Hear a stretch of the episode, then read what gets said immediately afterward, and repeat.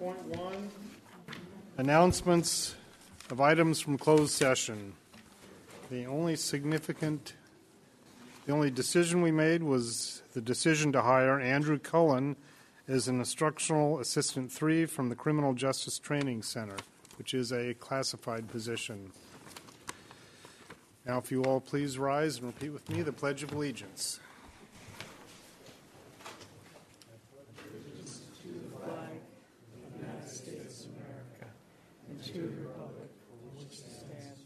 one nation, under God, indivisible, with liberty and justice for all.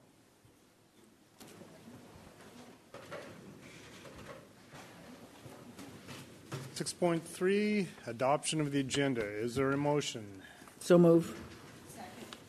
All in favor of adopting the agenda, please signify by saying aye. Aye. Opposed? No.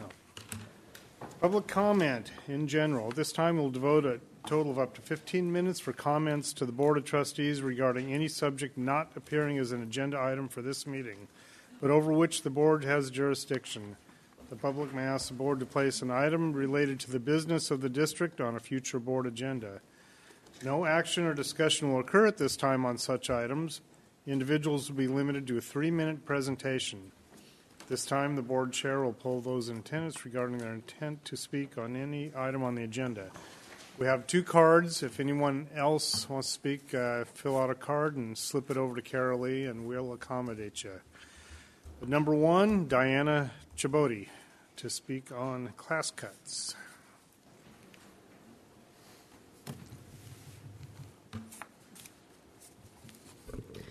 Hi, so um, I am actually doing this in public comment because it's not with my association president's hat on, but with my um, just faculty member hat on. And I wanted to um, say that it, it, bothers me to bring this issue here, but I don't feel like we have another recourse, and I feel that the faculty have voiced their concerns about this, so I have decided myself to talk about it here.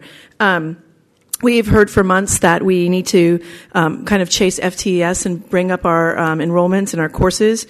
And we have a history, a long history as a college of serving students in our community, not just as numbers, but as individuals and as people we, the faculty has a long history of being responsive to the need to increase FTS, where many years ago we enrolled in classes to help with those numbers, and cutting classes, as painful as that was when we needed to cut classes um, a few years ago.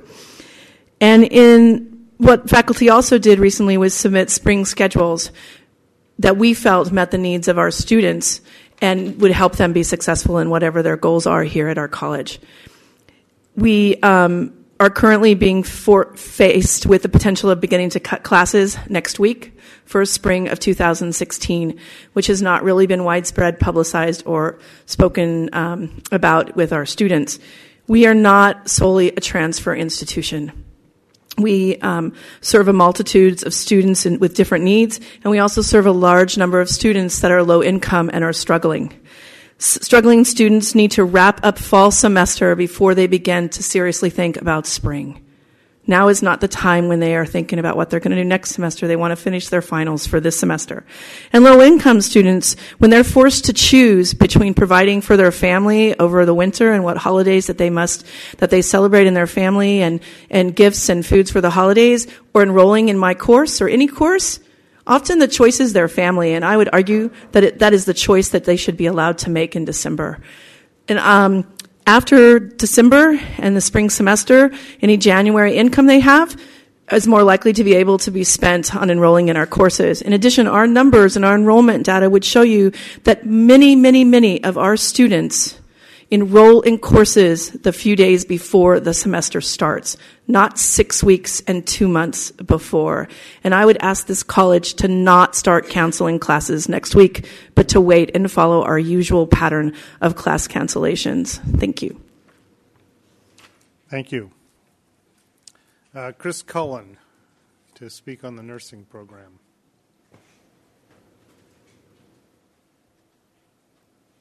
Good evening. Um, yeah, my name is Chris Cullen, and um, sent this letter to uh, my trustee in my district uh, earlier today, Mr. Iverson, and he encouraged me to attend. Um, And basically, I'm just going to start off reading this uh, this email that I had sent him. I think it encapsulates everything pretty well.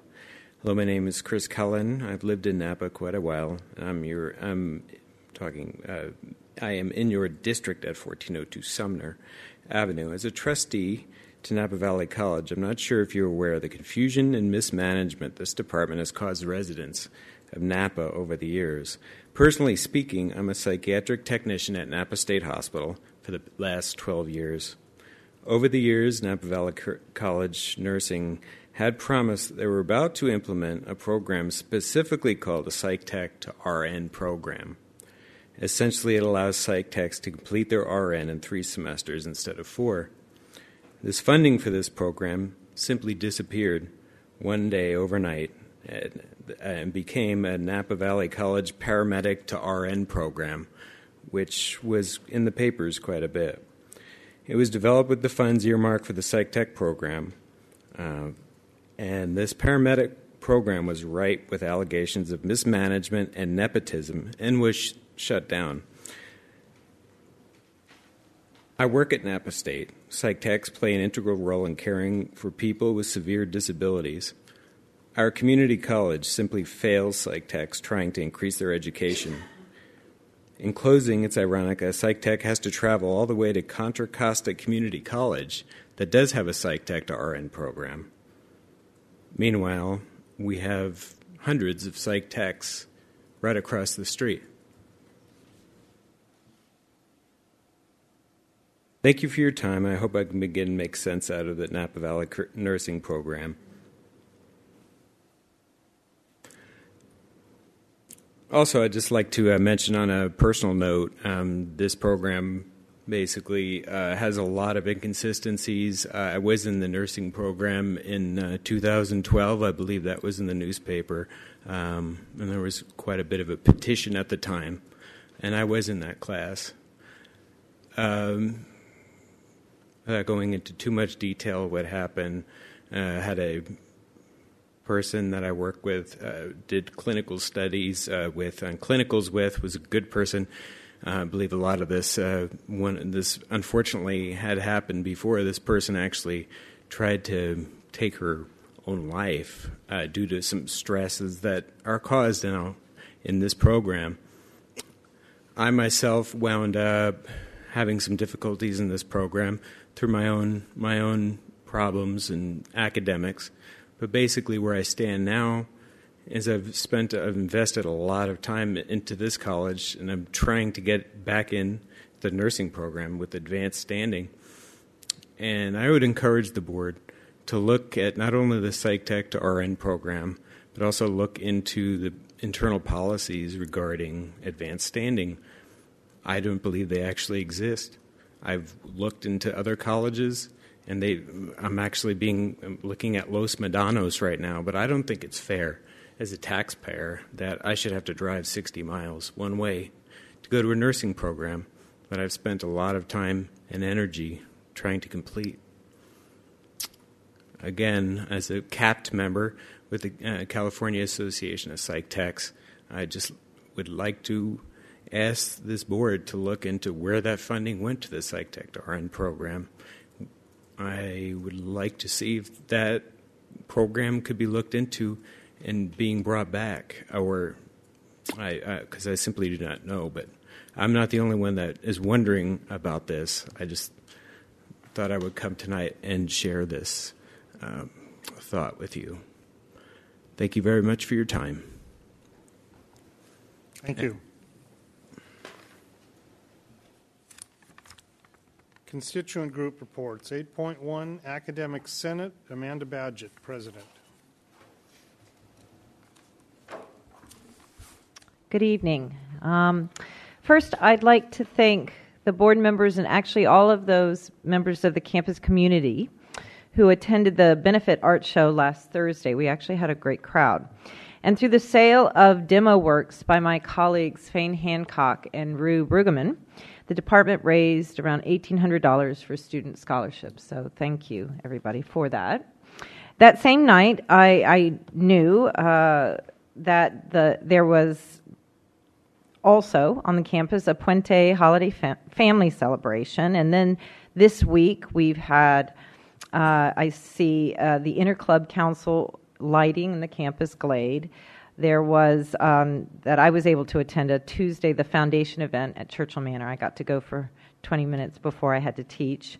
Wednesday, there was a lovely retirement send off for Laura Eklund in the PAC lobby. Today, the HSI STEM Christmas party was uh, held uh, midday, and then more events this weekend. Um, this past week also marked the retirement of three faculty Jose Hurtado in counseling, Cliff Zukowski in psych tech, and Jan Whitmer in nursing. And I, I believe we will sort of mark that in May or April, May. Yeah. So, what all this indicates is a very busy time of year for all of us, and that would be uh, also true for our students.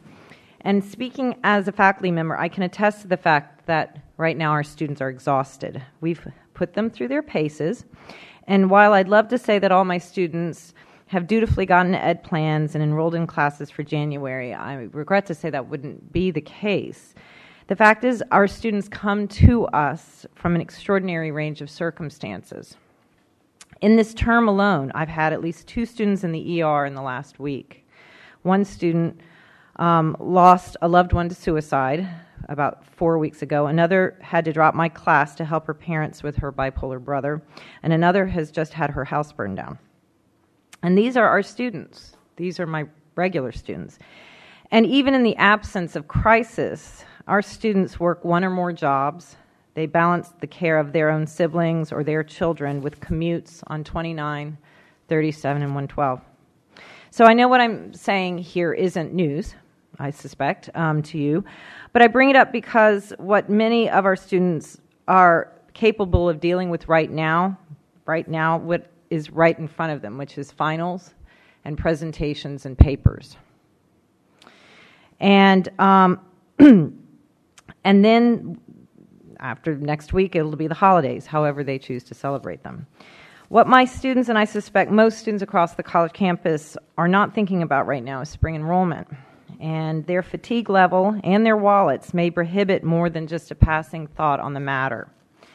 And it's in this context that next week, deans and division chairs will be considering cancellation of low enrolled classes. Courses, and I hope and trust that any decision to cancel class takes into account faculty perspective, past fill rates, and the impact of the new packaging of courses, the eight week duration as well as the late start courses. I would also hope that the fact that students haven't really officially been notified of this early cancellation deadline will temper administration's efforts at cancellation of courses. That said, I realize that a course schedule that supports our students and our programs and keeps our institution fiscally viable is a continuous work in progress. I also know that to meet those needs, faculty perspective is essential. Without the input of those of us who've seen the vicissitudes of yearly enrollments, seen the behavior of students from semester to semester, know um, firsthand the specific discipline and program needs, Without that input, the decisions to cut will benefit neither our students nor the institution. So, as the as fall 2015 semester draws to a close, I simply want to take this opportunity to thank my colleagues who supported me in this new role. The challenges have been many, and the mistakes I've made are, are my own. But I hope they and all of you will have time to relax and refresh over the coming weeks. 2016 should be a corker of a year. Thanks. Thank you. 8.2 Administrative Confidential Senate Report. Ken Arnold, President. Good evening. Um, the as we close in on 2016, uh, I'd like to thank Laura for all all the years of service. A lot of people have had to uh, help. Excuse me, got ahead of myself there uh, have uh, said great things about her, and I wouldn't take anything away. But it's just uh, once again sort of that whole watching all the uh, administrative changes going on. It's it's very interesting. We are in a very dynamic time on the administrative side of the house. Equally, I want to just sort of talk about we're excited to. Um, and the, uh, throw out for participation a leadership development class has sort of finalized that. And uh, we're going to have uh, participation from uh, hopefully all the constituent groups. We'll be doing uh, leadership. Uh, we're going to do sort of the last lecture communications, positive conflict, opportunity thinking, inspired leadership, acting as a leadership tool, and creating change. The idea is that so everybody takes leadership qualities back to whatever uh, particular group and really sort of uh, you know move to a, a, leadership culture just you know hopefully it'll improve er- the area. The other note which hasn't really nothing to do with administrative senate but uh, i thank the board and and the uh, administration. We are going to be graduating on saturday and i'm going to be swearing in the first uh, police officer that we grew basically from a student uh, came to me eight years ago as a student, uh, became a CSO, and is now going. Uh, Alba Madrigal is going to graduate on the 12th. She's going to get her badge and will be sworn in as the first sort of homegrown. Literally started as a student, watched her grow up, and now she's going to be uh, the police officer protecting the college and everyone here. That, That's that it. Saturday? Is That is Saturday, Oh, yes. great. Yep. Thank you. 8.3 Associated Students of Napa Valley College Report, and it's not Eleni Tem.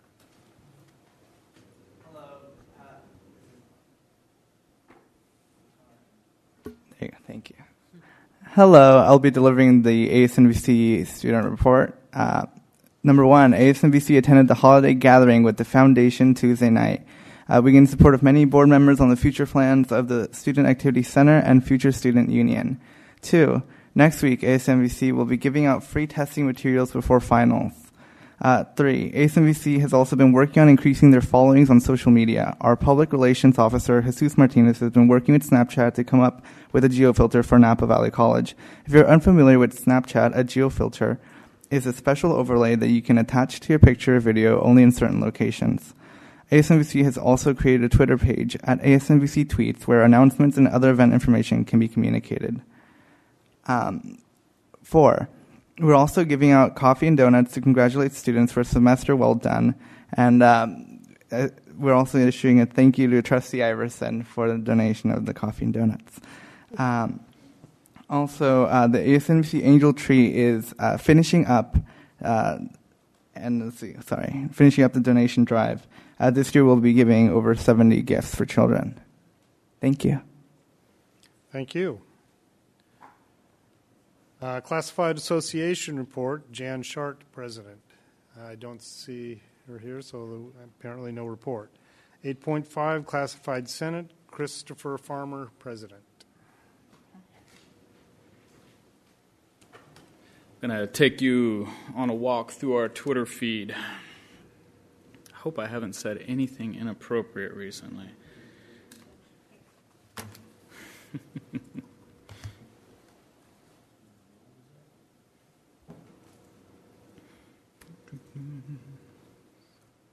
loading, loading, loading. Well, while that loads, hopefully,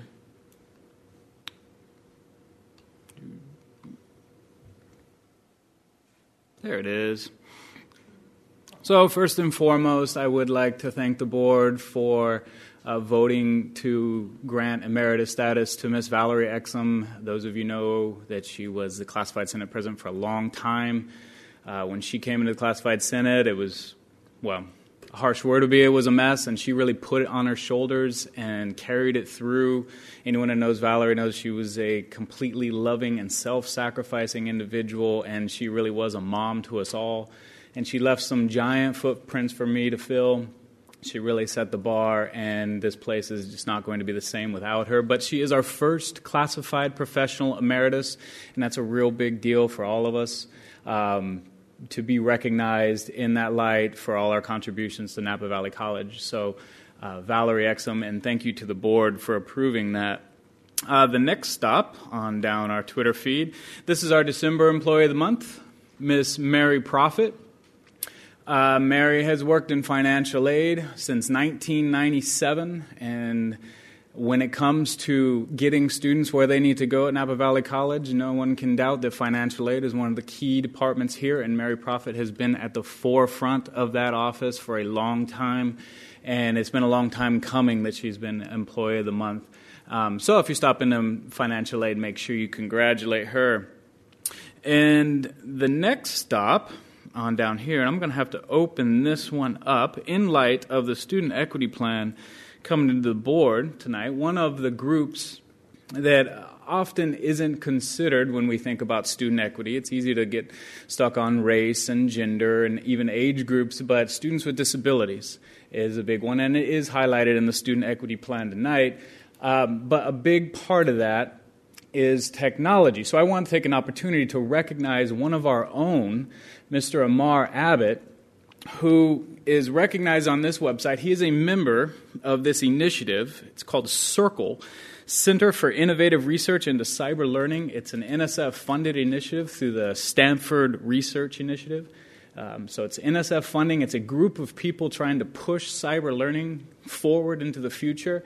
Amar has a great story, and he really exemplifies why assistive technology is so important to the school.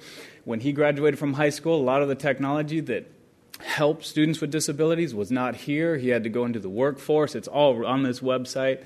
He has a fascinating story. He's sitting right back there. If you don't know who Omar is, he has a great story, and you really should engage him in it. He has a lot of insight, and he's pursuing a doctorate in this. He's full of passion, and it's great to have an employee of NVC recognized on this type of stage. So um, we're really proud of Amar and really happy to see where he's going.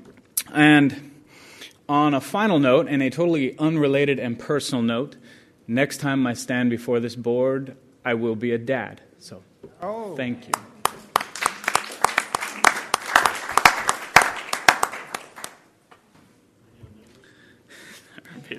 I might not be standing.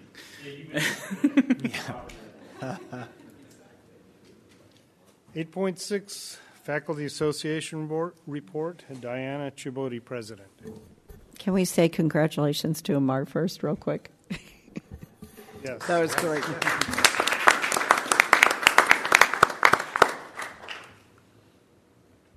All right, I think I have this on. Um, so first, we'd like to um, acknowledge and thank everyone for s- the festivities that people have arranged for the holidays and for um, the retirees. It's um, important to have those little moments of uh, respite um, in the course of our work and to honor those people that work so hard for the college.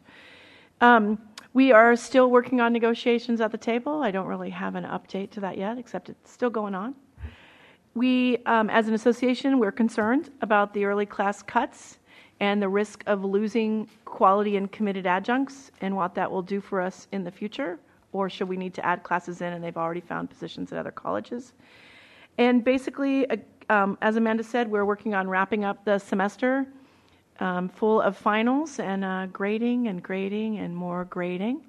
And spending, at the end of the semester, we usually spend a lot of um, additional time with students who are worried and concerned, and um, some are excited because they get their grade back and they're very excited. But, um, but overall, just wrapping up the semester, we're looking forward to a little bit of a, um, a respite and planning for the next semester, which is what we do on break, is read more books. Um, but also, I wanted to thank you as a board for your um, commitment to our college and the time and effort you put into serving the needs of the institution and ultimately our students. Thanks. Thank you. Can I ask a question? Can I ask a- I'm wondering, because it sounds like this is the way you're describing a change. Um, when would classes normally be cut? Like, is this a departure from past practice, and when would they normally be cut?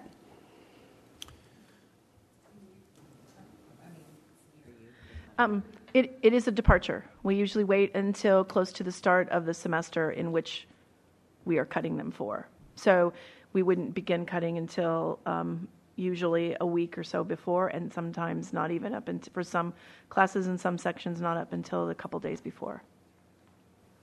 And for some programs, like the students that take my classes, a lot of them are very low income, and they really have to wait till the very last minute to spend that money. Thank you. Uh, can I comment? Go ahead. So that's not entirely true, um, and I haven't done the analysis for spring yet. But for last fall, I compared our early cuts that we started doing a month before and compared that to previous falls. And this college has always done, or I shouldn't say always, has done in the past cuts as early as a month before. Um, last fall, we did a much larger cutting of number of classes that that people noticed, and we did that actually because we had overscheduled. And so um, that there there are cuts that are, are I can't speak for spring because I haven't done the analysis yet, but um, for fall there have been cuts done as as early as a month before in the past.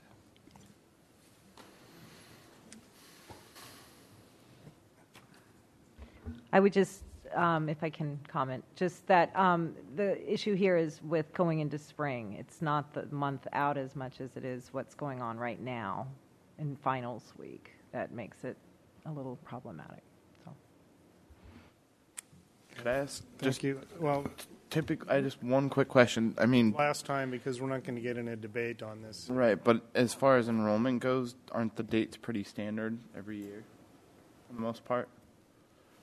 Terry, does it change often, or The dates are the dates are fairly standard. They're off just by you know a few days because of the change in the calendar, but.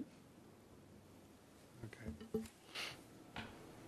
9.0 Superintendent President's Report. Dr. Kraft. Hi there.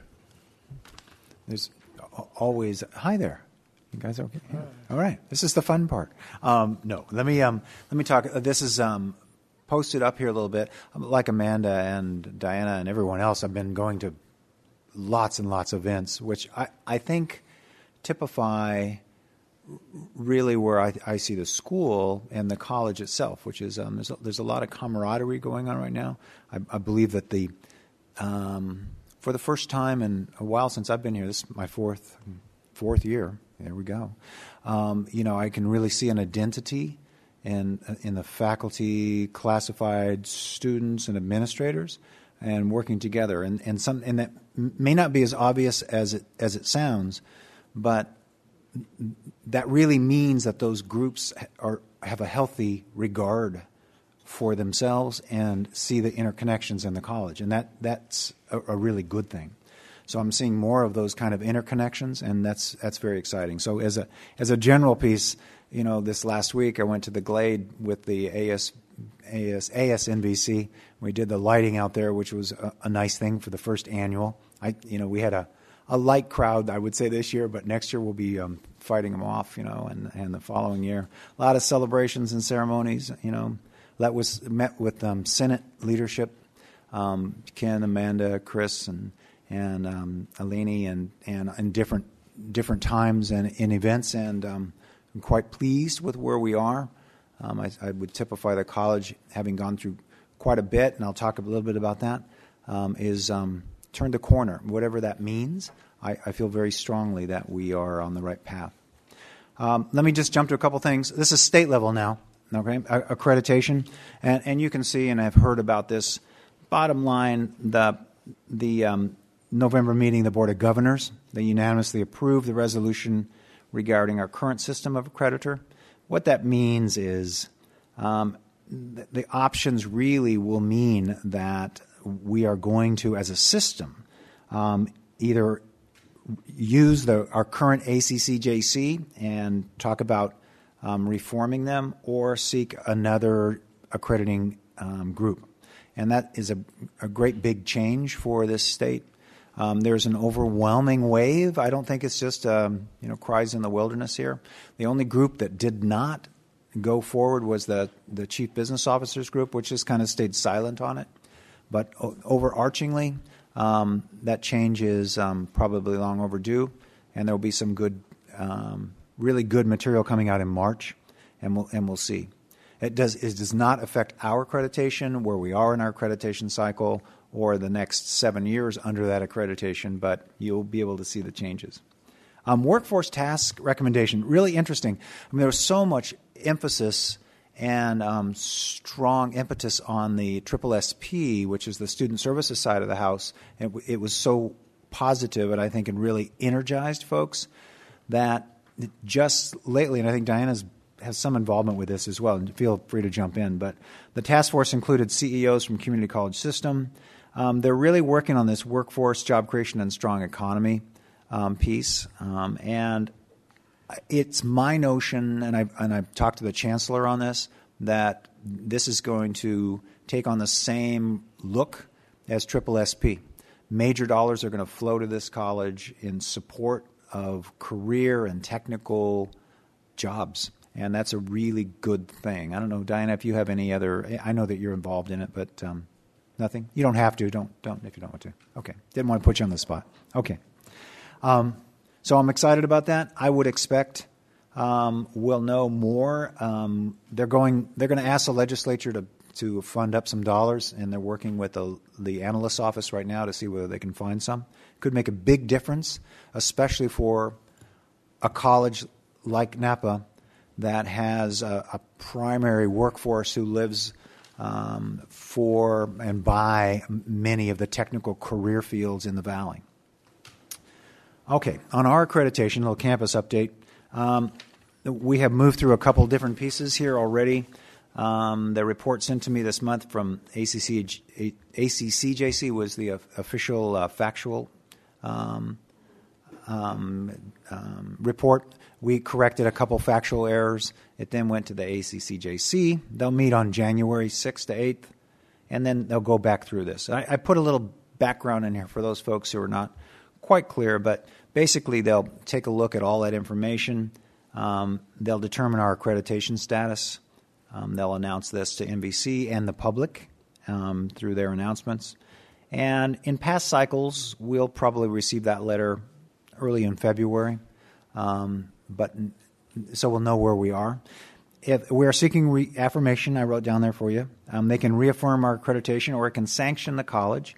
Most sanctions are um, in the forms of you know warnings or other kinds of things. I would expect that we will have some sanctions. Most colleges do. Um, you know, looking at the information, we'll then have an opportunity to improve those over a period of um, months, weeks, days, um, and and uh, kind of work forward on that. If we do, um, we'll be very clear on what we'll do and what we won't do, and come back. Um, enrollments, uh, you know, I think Terry is going to do some enrollment um, information later, but um, I'm, I'm, I'm eager to hear a little bit about that. Personnel and staffing is worth noting. A couple of things, and I wanted to draw your attention. We're just um, in the final pieces of the Vice President of Administrative Services search. Um, what you see up there is next Thursday. Is that we'll we're we're interviewing all next week um, with some finalists um, scheduled to show up on Thursday the 17th. There are some open forums um, that I, if you're interested, I would invite you to attend. And those run for different candidates from 3:30 to 6:30 or so, 3:30, 4:30, and 5:30. Um, it's a nice opportunity for the the community or stakeholders to see those candidates. There will be other constituency groups, of course, that will be involved in in that second round of interview processes. Um, in other news, let's see. Let's just talk about um, Office of Institutional Advancement. Lissa is um, leaving us, and um, you know, so that leaves leaves me to figure out kind of mid-year how to reorganize someone who, you know, is a fundraiser, foundation person, marketing, communication, OIA, DAS, PIO, and community member, um, along with a lot of other hats. Um, and she has done a, an incredible job. We had a really nice time at Churchill Manor. We um, um, talked about talked about her, honored her. She's going, uh, and we'll talk a little bit maybe later when you do your report um, ab- about uh, the future. So, um, you know, thank you now, and and we've been uh, we've been working to um, to do our very best job to try to reorganize, and that, that's going to take a little bit of time, but I will have that um, back, that reorganization structure in, in January for us. Um, search for a new executive director of HR is ongoing. Search committee has met. It will review candidates this week to select semifinalists, which will then be um, contacted, and we'll schedule those interviews um, probably for January. Uh, other administrators. We have some faculty that will that will open up staff and auxiliary services positions. Those searches are either underway or will begin in early spring, and um, your your individual vice presidents and or other folks will um, talk about that.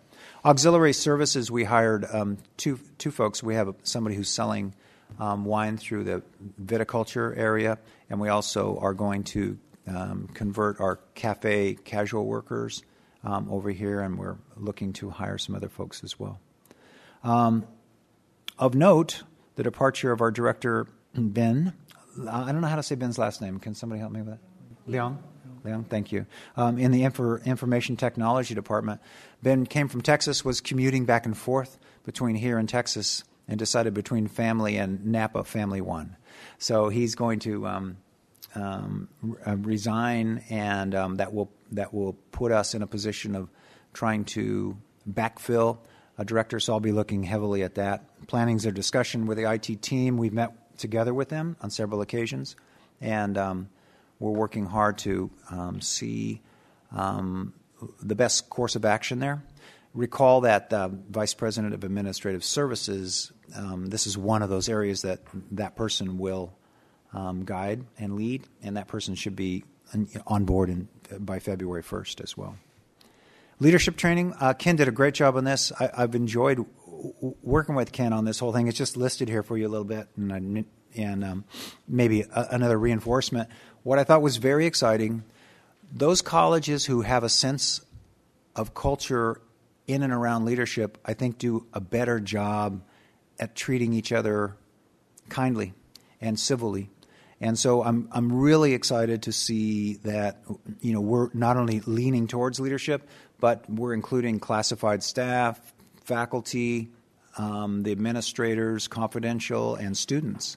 And and um, as this grows, our first cohort was small, five or so. Second cohort, we're hoping to be we're 20 or so, and um, it, it it may or may not get that that big, and so it will grow. So just fast forward, helicopter with me a little bit in five years, we'll have hundreds of people who will have gone through this kind of you know wonderful backbone um, leadership and mission building. It's it's just a great thing uh, all across. So there's this culture that we're building as we go along.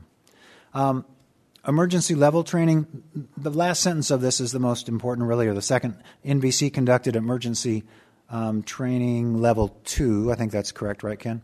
Um, the the leadership of the of the campus cabinet and other senior leaders were um, were not unaware of what used to be an unspeakable event, which now seems more commonplace. You know, whether that's an earthquake or a fire or an, a, you know some some other catastrophic event, a, a shooter or something like that. We're not. We're taking this very seriously. We're doing training. We are, I think, um, with Ken's leadership and other pieces, considered a leader in this area. And um, I think we're a bit ahead of the curve. We still have a lot to learn. The leadership training to me pointed out that we still have gaps, and um, that was part of what the leadership training was for.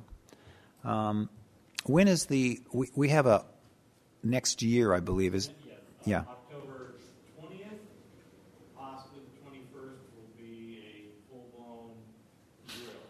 Right. Great. So that would, you know, a, a an emergency response drill um, next October. That will include all, you know, all faculty, and it will it will be a dry run, if you will, and um, that's it's critical, and and we're we're um, I'm very thankful that we have good leadership here. Planning. Um, all, I didn't want to put a whole lot here, but uh, basically, the district continues with our educational master plan update. It's it's coming along pretty nicely. The steering committee is the council of presidents. They're kind of guiding it through.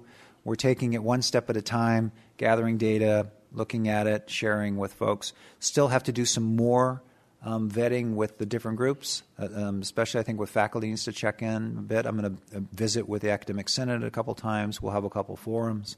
I talked to Amanda about that, and I think that's a real good piece. We're still on track, probably for a um, a February completion. I think that that makes sense. The facilities master plan is a corollary plan update that's begun because we are already gathering square footage and, and kind of reports to undergird that. And um, so it will work closely with the educational master plan, and it will be com- completed sometime late spring. Um, I think they're both really there to a, a couple things, and, and you know it, it will help us um, understand better uh, our mission, address the resources needs, and are adequately prepare, repair, or modernize to meet our infrastructure. So whatever we do in the educational master plan, and then subsequently identify those things we need to implement that plan in terms of infrastructure or um, facilities, will find its way into the facilities master plan. Um, we're also conducting an economic impact report. We did one a couple years ago through EMSI. This one is a little um, more fine tuned, and I'm excited about it. Um, it, it really was very well received in the community in 2014, showing the strength and importance of Napa Valley College as one of the biggest and um, more critical employers in the area, our economic um, impact on the area, the the the return, if you will, uh, in terms of the return on investment for uh, the community, their support, then how it how it reflects in the community. We're also able to do a little bit more this time. We have a, a large enough Hispanic um, population where we're going to try with EMSI um, to see whether or not we can get at the uh, looking at our Hispanic student population's economic impact through the lens of, of the college and the community. Um, I'm not sure I said that exactly right, Lissa, but when you come up, if you want to improve on that, you can. Um, community engagement and outreach. A couple things. There's so much going on. We could list it a, lot of these, but I'm just giving you the bigger ones. Holly Brown, I met with, and Dan and I met with Holly um, apprenticeship coordinator. Um, they they are going to hold a regional wide apprenticeship fair um, sometime in April. We believe the 22nd. The event is expected to draw um, nearly 800 students from across the region: Napa Valley, Solano, Marin, and exactly what we I talked about earlier: workforce, hands-on, business and industry, technical career options. There are a lot of folks, as you know, people that you probably know, who have degrees who are now considering other kinds of career paths that are more lucrative. Um, and those things are in, often in um, the technical careers. And finally, that's a picture of the bridge there over Tulucay Creek. It's open. Now you can get from downtown Joe's on a bike in 1.3 minutes. That's it. I timed it myself. It's one mile, um, which I know seems amazing, and it's hard to convince people that we're so close to downtown Napa. Um, I did. I did. Timed it. It was good. Three minutes. One point, 1.3 miles. Sorry. Sorry. Yes, I rode fast. Yeah. Here is the good news about it. S- sorry. Yeah. I saw people going, "What the?" Yeah. Um, it uh, it opens up a lot of things, and there are some things that aren't as obvious. One, and I, I wrote them down here. Um, it really increases access to all of our programs. You know, from PAC all the way to the classes.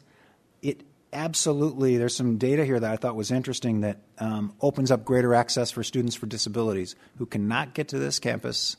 It's very difficult to get to this campus that you can go by wheelchair or motorized wheelchairs or other devices on that trail very easily from other stops now. And so it, it is really quite extraordinary. It reduces the carbon footprint, reduces traffic, gets Ken out of the parking ticket business, you know. So it's got a lot of wins here, and um, it's very exciting. The Vine Trail folks are excited to do this. There are two trails planned. One is the exterior trail that runs the railroad tracks on the outside. The other is a contemplated trail that might run more near our pond uh, um, if we get that planning going. So um, that is kind of the the, the general, and and um, I'm uh, done with that piece of it. I, I'd like to move along the other pieces of this if I can, and um, ask uh, Bill Hardy to come on up and um, talk about the the foundation. Welcome, Bill. Hi, yeah. Thanks, uh, thanks again for the chance to to speak here. Uh, first, I want to I want to extend my, our thank you on, on behalf of the foundation to the trustees and, and to Dr. Kraft to, for attending our, our the Churchill Manor event that we had on Tuesday. It was a great event, and uh, it's it's great to get to know you folks uh, a little better and, and, and your families, and uh, it's really good for us because uh, this this relationship is really important to us. I, I I'm also going to uh, have a few words to say about Lissa. She's been uh, a terrific person working among her many hats, functioning as executive director of our foundation, and uh, is doing a, a, really admirable job. It, it's uh, uh, she's a, a, difficult person to to replace, and uh, it's going to be it's going to be tough. But arrangements are being made, and, and, we're we're pretty happy with them. On, on, that score, I want to correct an impression that I may have given in the last meeting about the MOU. I, I, the uh, foundation is not interested in, in asking the, the, the district for more support. We're only interested in clearing up what we currently have. We're, we're, we're pretty satisfied with the arrangements that we have now. It's just that they need to be spelled out a little more clearly, and, and we're in the process of doing that. I, I, thanks to uh, the trustees who met with us uh, to discuss that, and uh, hopefully in the next uh, couple of weeks we'll have something that we can we can work with. But it's not going to be a functional change. It's going to be a change only in the wording, and uh, just to make it clearer that we have that this type of uh, contractual arrangement, and that the and that the district has an enforceable right, uh, and that's that's an important part of uh, of the legal opinion that was issued. It's been a good year end for fundraising, and, and we have gotten some more scholarship money. We've funded the Napa First program that I spoke to you about about a year ago, which was the program that's specifically designed for CTE students and, and those students who are residents of Napa Valley. Uh, the, uh, uh, we're paying for a sign. The foundation is paying for the sign to advertise the, our number oneness uh, in, on, the, on the campus, and uh, we're proud of that. We're really proud of the school, and, and we're proud of being able to, to do our part in, uh, in advertising it. The, we've been, I've been discussing with Ben Casada and other of the students about uh, the need for a, a, a, meeting place for, for students to, where they can hang out and, and sort of socialize and get to know one another. And for our, for our purposes, in, in creating a sense of, uh, of belonging as, a, as an alumnus or an, alum, an alumna, uh, we think that that type of meeting place is really important. I mean, all of us who uh, remember from going to college, hanging out at, at with a place where you could just you could just chat with your friends and and and uh, and socialize, and and that that's kind of an important part of the college experience when you think about it. So they they need money, and uh, we have some money which which we'll, we're going to uh, make available to them, and we're going to try to do some more fundraising to help them uh, realize that. That uh, is another example of something that we can do as a foundation, which which doesn't become a budget item for you folks, uh, and uh, recognizing how difficult uh, the budgets can be. The we have we're also in the in advancing in, the, in planning the what we hope to be a dramatic expansion of the VWT program, uh, and, and that is sponsoring that expansion. Uh, we're not going to have anything to do with operating it or, or otherwise. Uh, but uh, we, have had some really, we've assembled an ad hoc group of people from the industry, and we're, uh, we've got, we've got, I'm starting to get the shape of something. When we get something that's very specific, which should be within the next couple of weeks, we will present it to this board because obviously nothing nothing, we will do nothing without having the, the understanding and approval uh, of the board. But what we're hoping for is to create a, a, a kind of a, a, wine institute or some kind of uh, some kind of uh, entity which is part of the college, but which has a, a sort of a, of a sense of identity of its own. And that sense of identity hopefully will provide some buy-in from members of the, of the wine industry so that they can feel like they're part of the school, thereby increasing the amount of relationship between the community at large and the college. And so that's our, our overarching goal as a foundation. So uh, uh, thanks for uh, giving me a couple of minutes. I think I took less time than it takes to uh, to ride a bicycle from downtown Joe's to the campus, but Thank you. Thank you, Bill. Yeah, thanks a lot, Bill. um, let, us move to vice presidents if we can. And uh, Oscar, you want to start? Okay, thank you. Yeah, just uh, just uh, just a couple of things I want to share with you. Uh, first of all, this this spring semester, the the counseling division will be offering um, other counseling classes at more high schools than they have in the past. Uh, we plan on offering uh, counseling one, one, 100, which is a course through that uh, that Laura started here. Um, at Napa High School, Vintage High School, if all goes well, also at Valley Oak. So we're hoping that that's going to increase our, our, our enrollments and also the exposure to, to Napa Valley College. The other thing, too, is that last week, um, Jolie St. Clair and the, and the Welcome Center uh, hosted a group of 60 kids from, from uh, Redwood Middle School. Um, these kids were here to, to, tour for about three hours worth uh, of, the, of, their day. But what's what's nice is that is that um, the the comments that these kids leave uh, with us uh, are very encouraging. They're, they talk about how they how they like this place, how they've never been here before, how this is a new experience for for for them. And we've been um, we we've been inviting mid- middle schools for about the last three years and been very successful at it. In fact, Red- Redwood mid- Middle School will be back in March, except this time they'll be here with 350 kids. Uh, we have also have, have hosted uh, Har- Harvest Middle School as well as uh, Silverado. So my belief is that this is how you plant you know, the, the seeds of, of, of, education. You plant them early. Um, because this is where some kids start to actually think about college. Because sometimes you reach them when they're seniors or juniors. It's not too uh, too late, but it doesn't allow enough time to re-prepare them, them, themselves for a college experience. So it's early outreach. I think it's very very valuable, and hopefully it will prove to be uh, a pipeline uh, for Napa College in the next uh, six, seven, eight years. And just one one one last comment. Um, uh, just just just to uh, follow on some of the comments that were made by Diane and by uh, by by Amanda with, with, reference to the struggles of our students. This afternoon, uh, I met with, with my staff from the health uh, from, from, the health center, and they are very preoccupied, very concerned about the scary scary increase in symptoms of of, of, of depression and um, things of that nature, su- suicidal thoughts.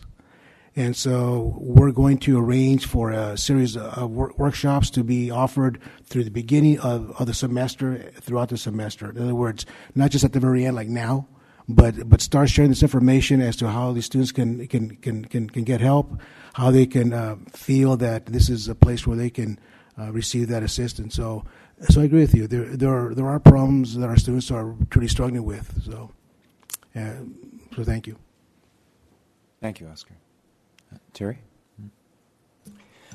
Good evening. Um, so I'm going to talk to you a little bit about enrollment, um, and I put on your desks in front of you a handout. So I'm going to walk you through part of this. I'm not going to go through it in all detail. Um, but so if you look at the table on the front, um, basically what that table is doing is showing you enrollments for spring 16 and comparing those to spring 15 uh, so that you can get an idea of how we're doing this year compared to last year. If you just go to the last line of that, that that's actually today's numbers. And so um, as of this morning, uh, we had 12,153 enrollments. And so realize what enrollments are is a student enrolled in a class. Um, and, and so that that 12,000 enrollments is basically by, you'll see two columns further over, three columns further over the head count. So that's 4,200 students basically that are enrolled in those number of seats. Um, that's uh, 57% of our cap. Um, so we will uh, obviously achieve uh, greater than 60% of cap before uh, we go away for Christmas. I'm hoping it'll be a little higher than that. Um, what the numbers above that are showing is it's showing the enrollments at the end of each of our priority points. Um, so priority one, priority A, B, C, D, E, F, and G, that's all in the second column there. And then the next column over shows the number of students in there um, and gives you the percent fill. So you can just kind of track that as well as with head counts and the number of students on the wait list. And then the right part of this compares the, that to the number of students that were enrolled at each of those priority, end of each of those priority periods in spring. Um, the take home lesson is that we're behind and compared to spring, and it, and it has kind of jumped around depending on which priority period we're in. So we've been behind. Currently, we're behind. We're, we're at about 75% compared to where we were uh, at the end of priority F for last spring. Um, we we changed some things a little bit, and in that portion of the um, uh, of the table, you'll see the dates where each of those priority periods ended last spring, and those dates are then in the very first column uh, on the left for this spring. And, and what we did was we actually compacted it a little bit more so that we increased the rate of moving from one priority period to another. Um, that was uh, um, work that happened between the Office of Instruction and, and Student Services, uh, especially missions and records, uh, looking at data and showing that we were, we actually, I would argue, were allowing more time for each priority period because you would see it basically level off and there would be no more enrollments. And so what we were trying to do was to open the door for all students before we went away for Christmas. And so then at that point, all students, no matter what their priority, would be able to start enrolling before the Christmas break. Um, registration is open over Christmas break, so th- those students that that um, have time to do it during Christmas can can they don't have to wait for us to come back on January fifth. Um, we'll, we'll, see how the numbers are during the, the Christmas break. Um, it's uh, it starts to pick up as we get closer to January. Um, and and so we'll see what those things are. But but currently we're as the the last column shows we're we're about 25 percent behind where um, we were at a similar point of this um, at um, in in in regard to the priority period as as we were last year. Um, that that is shown in the second page visually for those of you who prefer pictures as opposed to numbers. Um, that's for Amanda. Um, and, and so th- this basically just shows that same data but in graphical form. And so the top one is spring 16, the bottom one is spring 15. You, you see those, those bumps, that, those shoulders that keep going up, and those show the various priority periods. So you'll see that there's a, when we start a priority period, it's a pretty rapid increase, and then that levels off, and then you'll see another rapid increase. That's the start of the next priority period. You'll also, if you compare, I tried as best I could to line them up so that they're lined up by dates, not by priority periods. And you'll see, especially um, priority one, which is for um, vets, EOPS, um, uh, CalWORKs, DSP&S students, and foster youth. That's the first time period. And you'll see uh, last spring we gave a two week period. This spring we only gave a one week period. Um, and, and, and then all the other ones were about one week, except you'll see right in the middle there's one that's a longer two week period as well. And so those are what we condensed so that we would allow to get through that cycle again before we go away for, for um, Christmas or the holidays. The, the next page, which is very complicated, and I'm not going to try to walk you through the whole thing, um, but this is kind of uh, cutting to the chase of where we are in enrollments in regard to the generation of FTS. Um, and so the top the top table is basically showing you our goals from the standpoint of base, which uh, our base is 5651. Um, our growth is it's it's it's really about 85.5, um, and so if we are trying to achieve base plus growth, we have to generate around 5737 FTES. Um, then there are three tables, and basically the first table is where we are um, based on two days ago, um, on the 8th, or three days ago. Um, the summer and fall numbers are, um, well, the summer numbers are in the book, so that is what we earn for summer, and that won't change. The fall number uh, for most of that, um, I should say uh, parts of that, is also in the book. So what's listed under credit for fall 15, um, that that's what it is. That's that those, those, are classes that are based on census, and we've passed census, so those numbers won't change. Um, what will change a little bit are what's labeled PAC. That's positive attendance credit and NC, which is non credit, because those are positive attendance classes, both of those. And we actually won't know those numbers until those classes are done and the faculty have submitted the hours. And, and so that won't happen until the semester is over. Um, these are numbers that are based on um, uh, estimates um, from previous years, but also estimates on, sorry, estimate, um, estimates on um, the number of students that are enrolled and the, the usual retention that happens in those classes. So, so those numbers aren't going to change a whole lot. They're, they're, fairly, they're fairly accurate, but they will change a little bit. Um, springs and summer 16 numbers are, are predictions, basically, based on uh, the, the um, basically the, the FTS that can potentially be generated by the class schedule that we built. And that's true both for the credit classes as well as the positive attendance and non credit. Um, and and those estimates then that's what changes between those three tables. And and so the top table is estimating that we'll have 85 percent of of the enrollments in I, am sorry that, that I'm sorry that we'll have 70 percent of enrollment in our classes, and 70 percent is where we were. Um, uh, last fall, uh, we achieved around 70, 72 percent.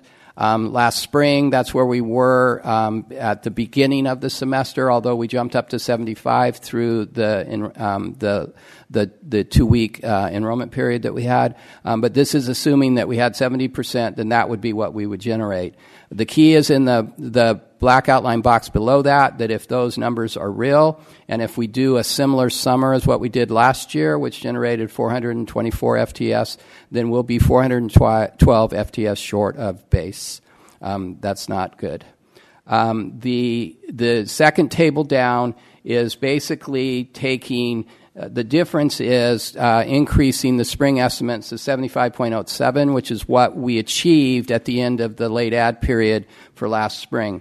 Um, and then also assuming that we'll do a little bit better in our positive attendance uh, numbers. And, and so by doing, and then also the third thing is increasing our summer a little bit. So you'll see that summer's 500 in this graph, in this chart, as opposed to the 424. Um, if, if we do all of that, which is, that's all probably achievable, um, then we'll be 188 uh, uh, short of base. The third one is basically the scenario of what we would probably have to do to achieve base. And, and what the difference are in that basically is that we would need to achieve 82% cap of our, our, of our scheduled class, currently scheduled classes, an average 82%. That doesn't mean every class has to be that, but on average they'd have to be 82%. And that we'd have to generate 80% of the potential positive attendance um, and, and again have a larger summer. And if we did that, 1.8 short, basically what I'm saying is we would, we would reach base.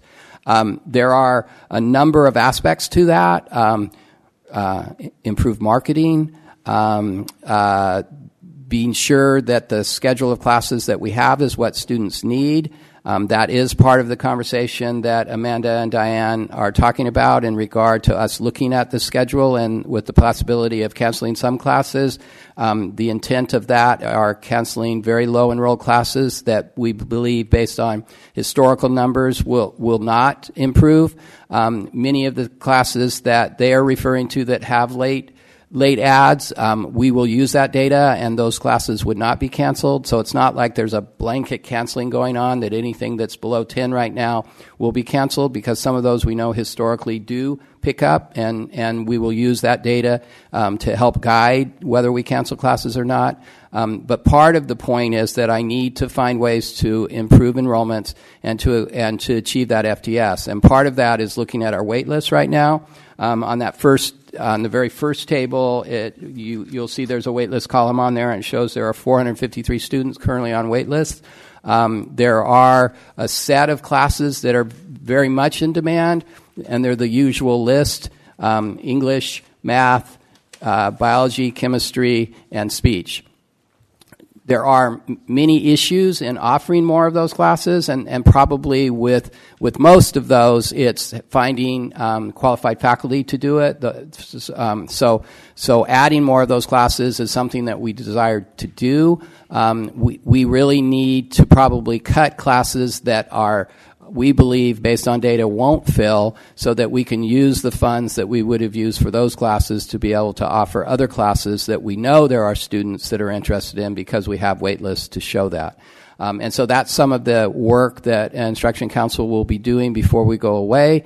Um, they won't complete that work before we go away for the winter break. That will be finished um, in the weeks before the semester starts. Um, in regard to the concern about canceling classes early as opposed to late. Um, part of the reason we do that is, as I just in- indicated, so that we can use those funds for adding other classes. But the other part of it is actually for students, because if you cancel a class the first week of school, then their options are very limited um, to add another class. Um, the classes that they might need are, are going to be full already, um, and so what their options are um, are are limited. And so part of it is is um, basically d- doing it early enough that allows students to still have a choice and to still be able to um, uh, fill their schedule with classes that they need.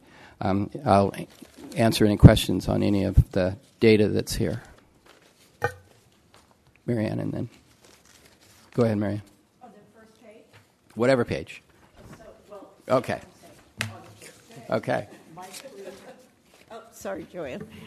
Okay, um, so what I'm not understanding is under spring 2015 where it says today. So I'm guessing that. So today is today. And, and what I'm comparing is today of spring 2016 is 1210. The equivalent day in, 20, in spring 2015 was December 11th. Okay. And, and so there were 11,917 students enrolled on December 11th in uh, the spring 2015 for the spring 2015 semester compared to 12,153. So that looks like we're ahead because it says we're at 102% of, but that's because we're off sync with the priority period and we're ahead in the priority period. More students can register now than could then. And so the real comparison is the one, um, the, the closer comparison is the one under that, that would be three, um, two up, so the uh, December 7th one. And so December 7th, we had 11,120 compared to that same day in the priority registration period for spring 15, which was January 5th. And on January 5th of last year, there were 14,700 students registered, so that we are actually at 75% of what we were at, the, at that same point in the priority registration period as we were last year. So, but couldn't that also play into, I guess, a little bit about what they're saying as far as that that date is after the first of the year? That, that, that could be, yes. Okay. Yeah, and I, you know, I, I said a little bit in what I said in regard to the concerns that Diana and Amanda have raised, and, and Amanda and I have talked a lot about this um, pri- prior to tonight.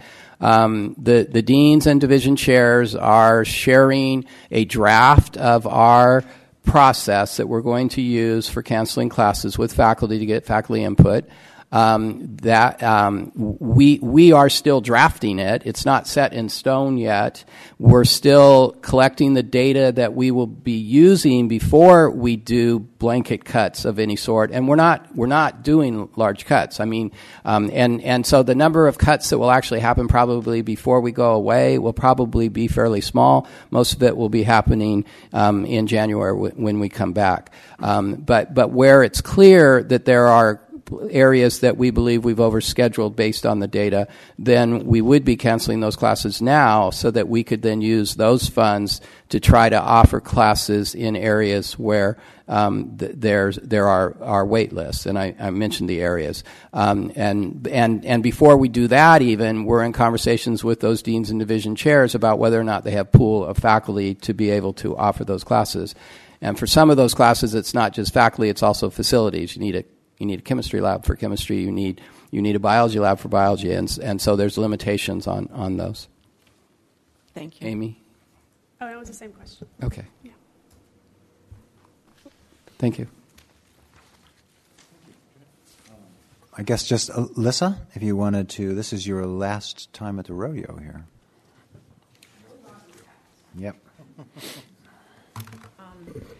I, uh, I, I, I want to thank Bill Hardy um, in, in his absence for referring to me um, as a difficult person to replace and not, not just a difficult I person. for where a he was minute I was there. that, yeah. I was like, oh, come on, Bill.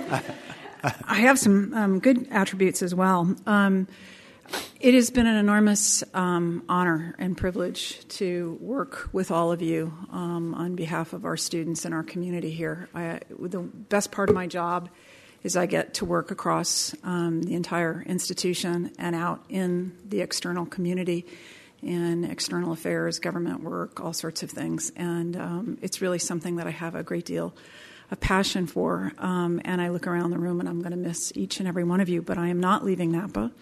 Um, and I know that I will um, still be very involved um, in the college and in the community. I have two young daughters, um, and I am a lifelong proponent of education and public education and um, high quality everything. So, um, you know, you might be hearing from me as a community member at some point. Boy, that's going to be interesting, huh? but I, I look around the table here and I I think about you know faculty who I've had the um, privilege of working with to raise money for um, programs and students. Um, I look at you all as trustees and getting to know you as individuals um, and as community members that care about what goes on here in the college. Um, I look at VPs. I look at Glenna and Laura over there, and I, I am just so um, honored to have had the privilege of working with you um, and sometimes banging heads with you. Um, but really, thank you very, very much. Ron, um, I have so enjoyed um, working as your, I think, maybe left foot sometimes, right hand at moments, and the, the team that is Carolee you um, and and I and the OIA staff um, a very very big shout out. Um, all the classified um, personnel who I've had the opportunity to work with. Um, I'm not retiring, so I don't. It's kind of people don't really understand why I'm I'm leaving, but I do have a really great opportunity for me personally um, that will allow me to stay in Napa and that um, has me working in the arts. Um, so I'll tell you more about that at some point once I start it, um, but I need to finish a few things here.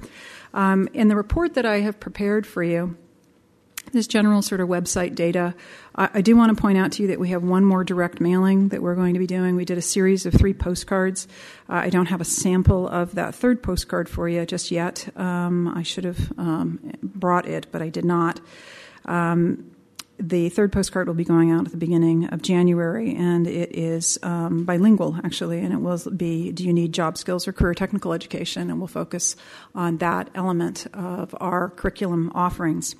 Um, each of those postcard has been directly mailed to all 43,000 residential postal customers in Napa County.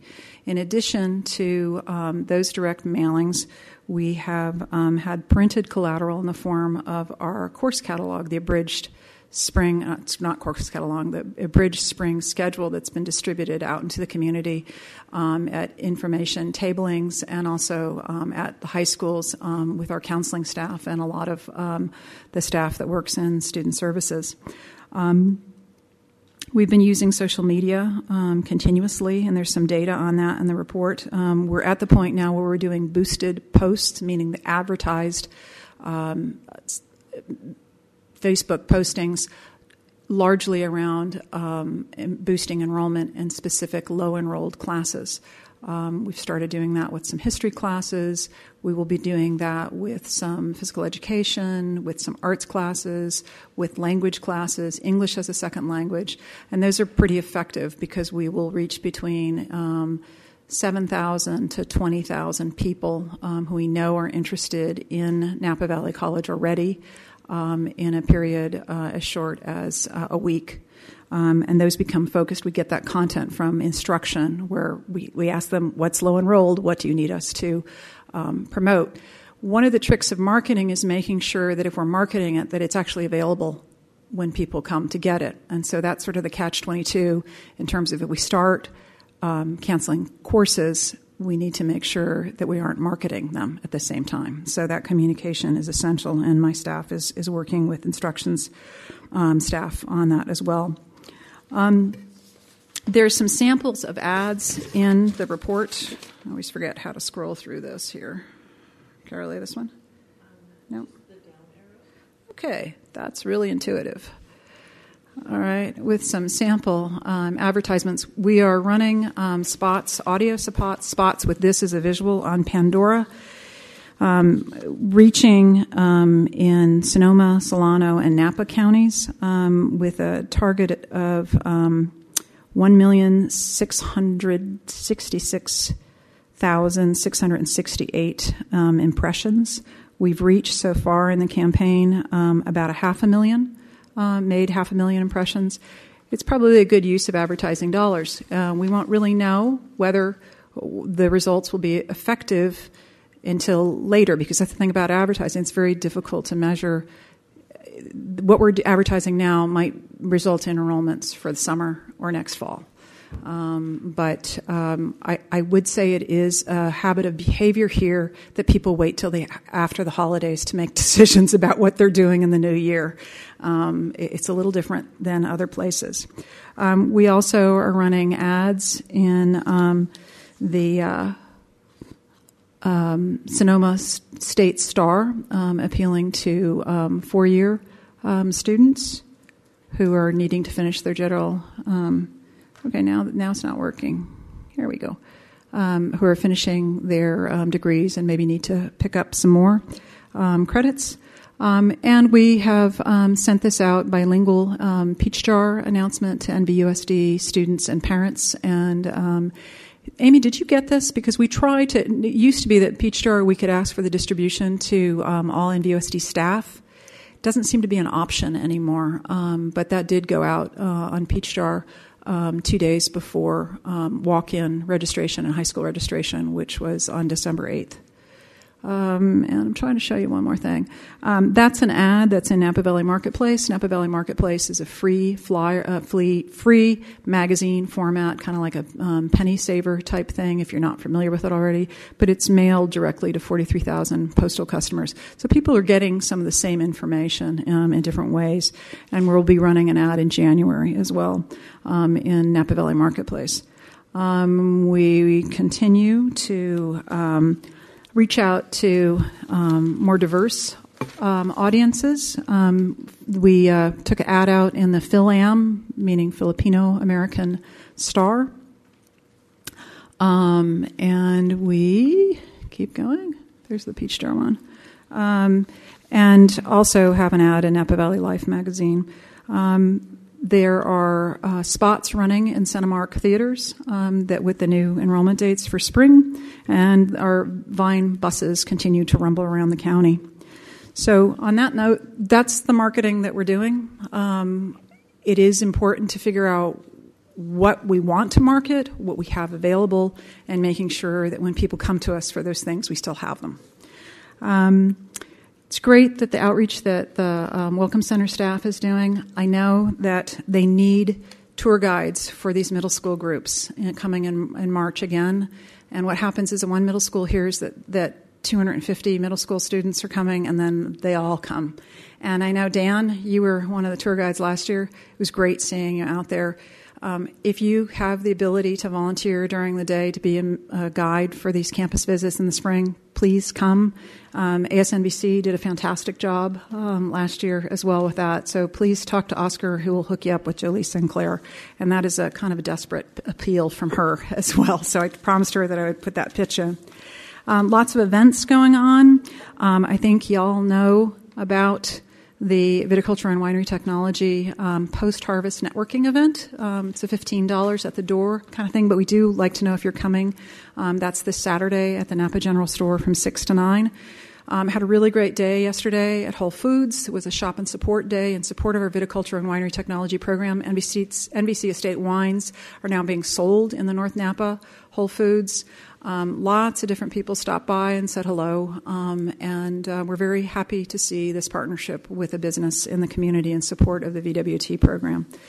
Um, a couple things that, that um, Bill Hardy forgot to mention that are actually really important, and Glenna might want to weigh in on here. This morning, the uh, foundation um, received its annual report from um, Casolius Wilson. Um, uh, uh, Dominguez and Levitt. Did I get that right? Yeah, all those initials there. Our auditors presented the annual audit report for the 14 15 um, fiscal year. With um, an unqualified opinion. And I know that that doesn't sound really fantastic, but it ma- basically means that it was um, factually uh, correct, materially complete, um, and the highest uh, and cleanest form of audit, meaning no problems. Um, Glenna, you want to add anything to that? No, thank you. Okay, um, and uh, I'm I'm wrapping up some things uh, around that, and and in January, Bill, I think will be presenting you some more information about what money was spent, how much it was, and where it went, so that you understand a little bit better um, the value of the um, foundation um, and its fundraising. Um, an equivalent will also be done with the District Auxiliary Services Foundation, um, because as you know, the foundation stewards endowments, meaning permanently restricted monies, and scholarships, and then any special initiatives that they um, initiate. But other program support is coming in through District Auxiliary Services. Um, I think that's about it. Um, does anyone have any final questions for me? I know you're going to miss my reports. I just, I, I know it. Anything. Thank you so much for the privilege of serving you.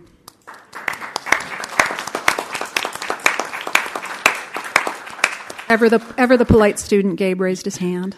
You're not going to Rio, right?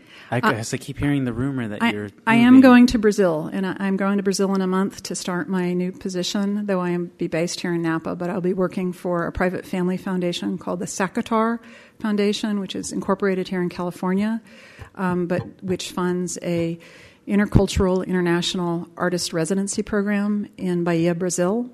Um, and uh, I will be working um, in the United States building capacity for that foundation and building its board because it, it really is only three people right now and they want to take it to the next level. So that's what I'm being hired to do. Right. Well, I'll see you around. Okay, thank you.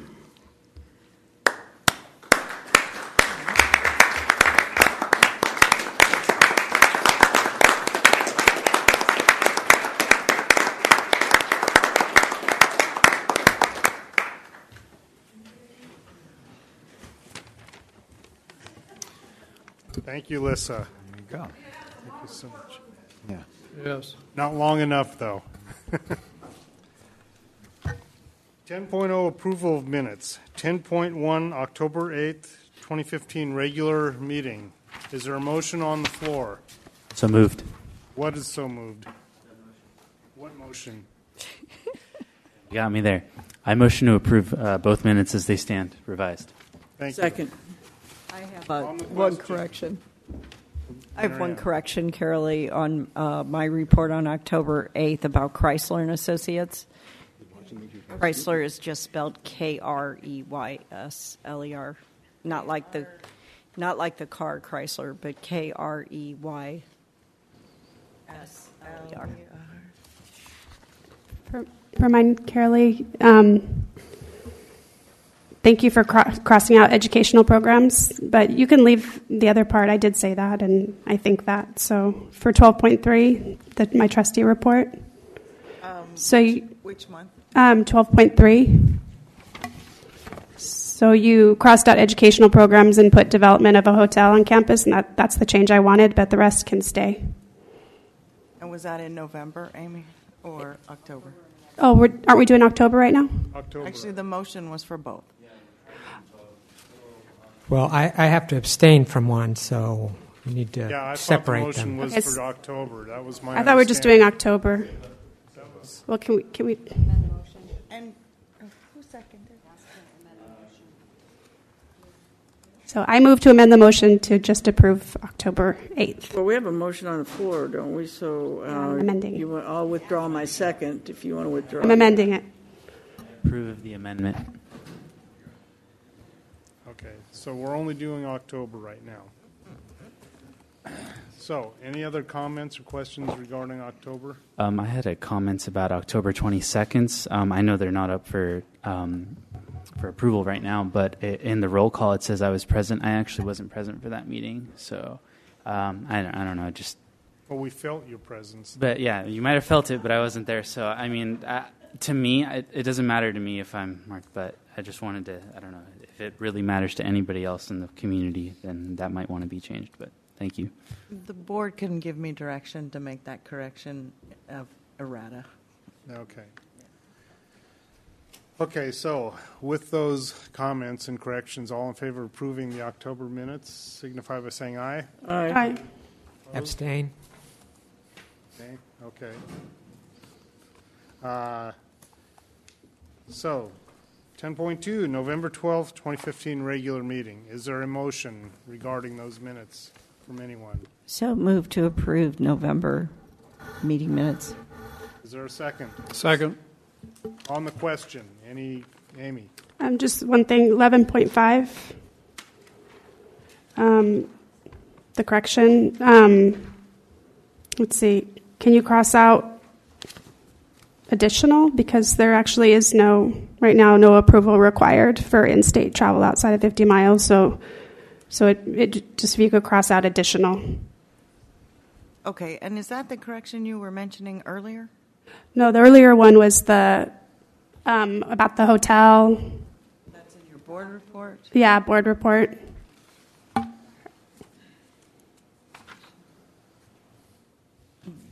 captured it, if you need it. So that was in October? Yeah. It was basically just crossing out educational programs, but in place and putting the hotel, but the rest can stay. And then for this one, just crossing out additional. Anything else for the November minutes? Okay, all in favor of approving the November mi- minutes with the suggested uh, Um, changes? I think you have to revise the motion to incorporate the newly identified changes. I'll motion Oh, to okay. approve based on the revisions. Can't Wait a do minute, that? wait a minute. I accept the amendment. Well, my second stance. Okay, now, all in favor of approving minutes as, with the corrections, amendments, suggestions, and other comments, uh, signify by saying aye. Aye. Aye. Opposed? Okay. 11.0, information discussion items. 11.1, institutional effectiveness, core indicators report, and data aligned institutional mission. Dr. Robyn Wornall. Good evening.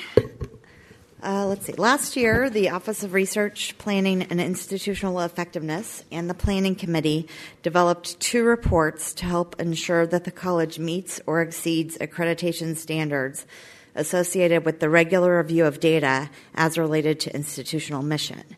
The two reports included in the agenda packet tonight, those are the Core Indicators Report and the Data Aligned with Institutional Mission Report, are designed to address at least three of the accreditation standards. Within the standards related to mission, Standard 1A2 reads The institution uses data to determine how effectively it is accomplishing its mission and whether the mission directs institutional priorities in meeting the educational needs of students. Within the standards related to academic quality and institutional effectiveness, Standard 1B3 states the institution establishes institution set standards for student achievement appropriate to its mission, assesses how well it is achieving them in pursuit of continuous improvement, and publishes this information. And within the standards associated with the governing board, Standard 4C8 states to ensure the institution is accomplishing its goals for student success, the governing board regularly reviews key indicators of student learning and achievement and institutional plans for improving academic quality. Uh, these reports were developed in 2014 2015 and now have been established as regular reports that are reviewed by the Planning Committee, presented to the Board of Trustees, and shared with the campus community each year. The Core Indicators Report compares NVC's 2014 2015 performance on student achievement outcomes against the institution set standards defining academic quality. In spring 2013, NVC identified institution set standards on the five indicators included in the report. The institution set standards are intended to identify our, ex- our expectations regarding performance at the institutional level. And if we should ever fall below the established threshold, then it should trigger some kind of institutional response to implement strategies to improve performance. The Core Indicators Report provides a snapshot of NVC's recent performance relative to the institution set standards. This one page snapshot provides information that board members can share with constituents in the community. All of the institution set standards were met in 2014 15, and research analyst Chris Farmer will provide some detail about the report, including information that is posted on the college website. So I'm going to turn it over to Chris. Hello again. So I'm just going to take you on a tour of the research website again because, well, I like showing it off. So I'm going to open this in a new tab. So if we're on our main page, we can go under college governance to planning. And then over here we see research and data analysis. And the core indicators is under what we call our internal reports section. So these are the board reports over here that you get. These are our iPads. And then if you scroll down here, these are institutional reports that we've been tracking the last few years. This link uh, is to the actual website. Uh, you notice this is the look that you have on the PDF, but then if you hover over these guys, you'll notice they're actually live. So these four things up here, these are the ones with the actual set standards, and the colors of the circle correspond to the colors over here. The checks just give us an idea that we are above those standards. And then down here, in this box, it breaks those standards down into a series of smaller. Uh, now, these don't have standards set for them yet, but a series of smaller data points to give you an idea of, say, within basic skills, where is successful course completion compared to the rest of the institution. Now, uh, for those of you that like trends, you can click on one of these and it skips you down to the bottom of the page and it gives you a four year trend and a bit of a scorecard look to let you know how things are going. I'm not going to go uh, too in depth into a lot of these. One thing I do want to point out real quick because it's a common source of confusion this uh, measure right here is degree and certificate recipients, so that's number of individuals. Whereas if you come down here, this is actually the number of degrees and certificates. So one student could actually receive more than one certificate. So where it says recipients is talking about individuals versus number of certificates. And I think I'll hand the microphone back to Dr. Wornall. Okay. Very Uh, nice. sec- very nice, Chris. That's very nice job. Uh, the second report associated with this agenda item is the data aligned with institutional mission document. And Carolee, could you pull that one up, please? Um, so this report is intended to encourage dialogue and facilitate evaluation of accomplishments related to the institutional mission. Uh, this report was discussed at three planning committee meetings this semester. Committee members participated in an evaluation of NVC's performance, identifying areas of strength and continued improvement.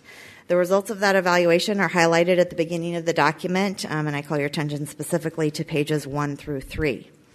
Um, some of the areas of strength include NVC's performance on the Student Success Scorecard.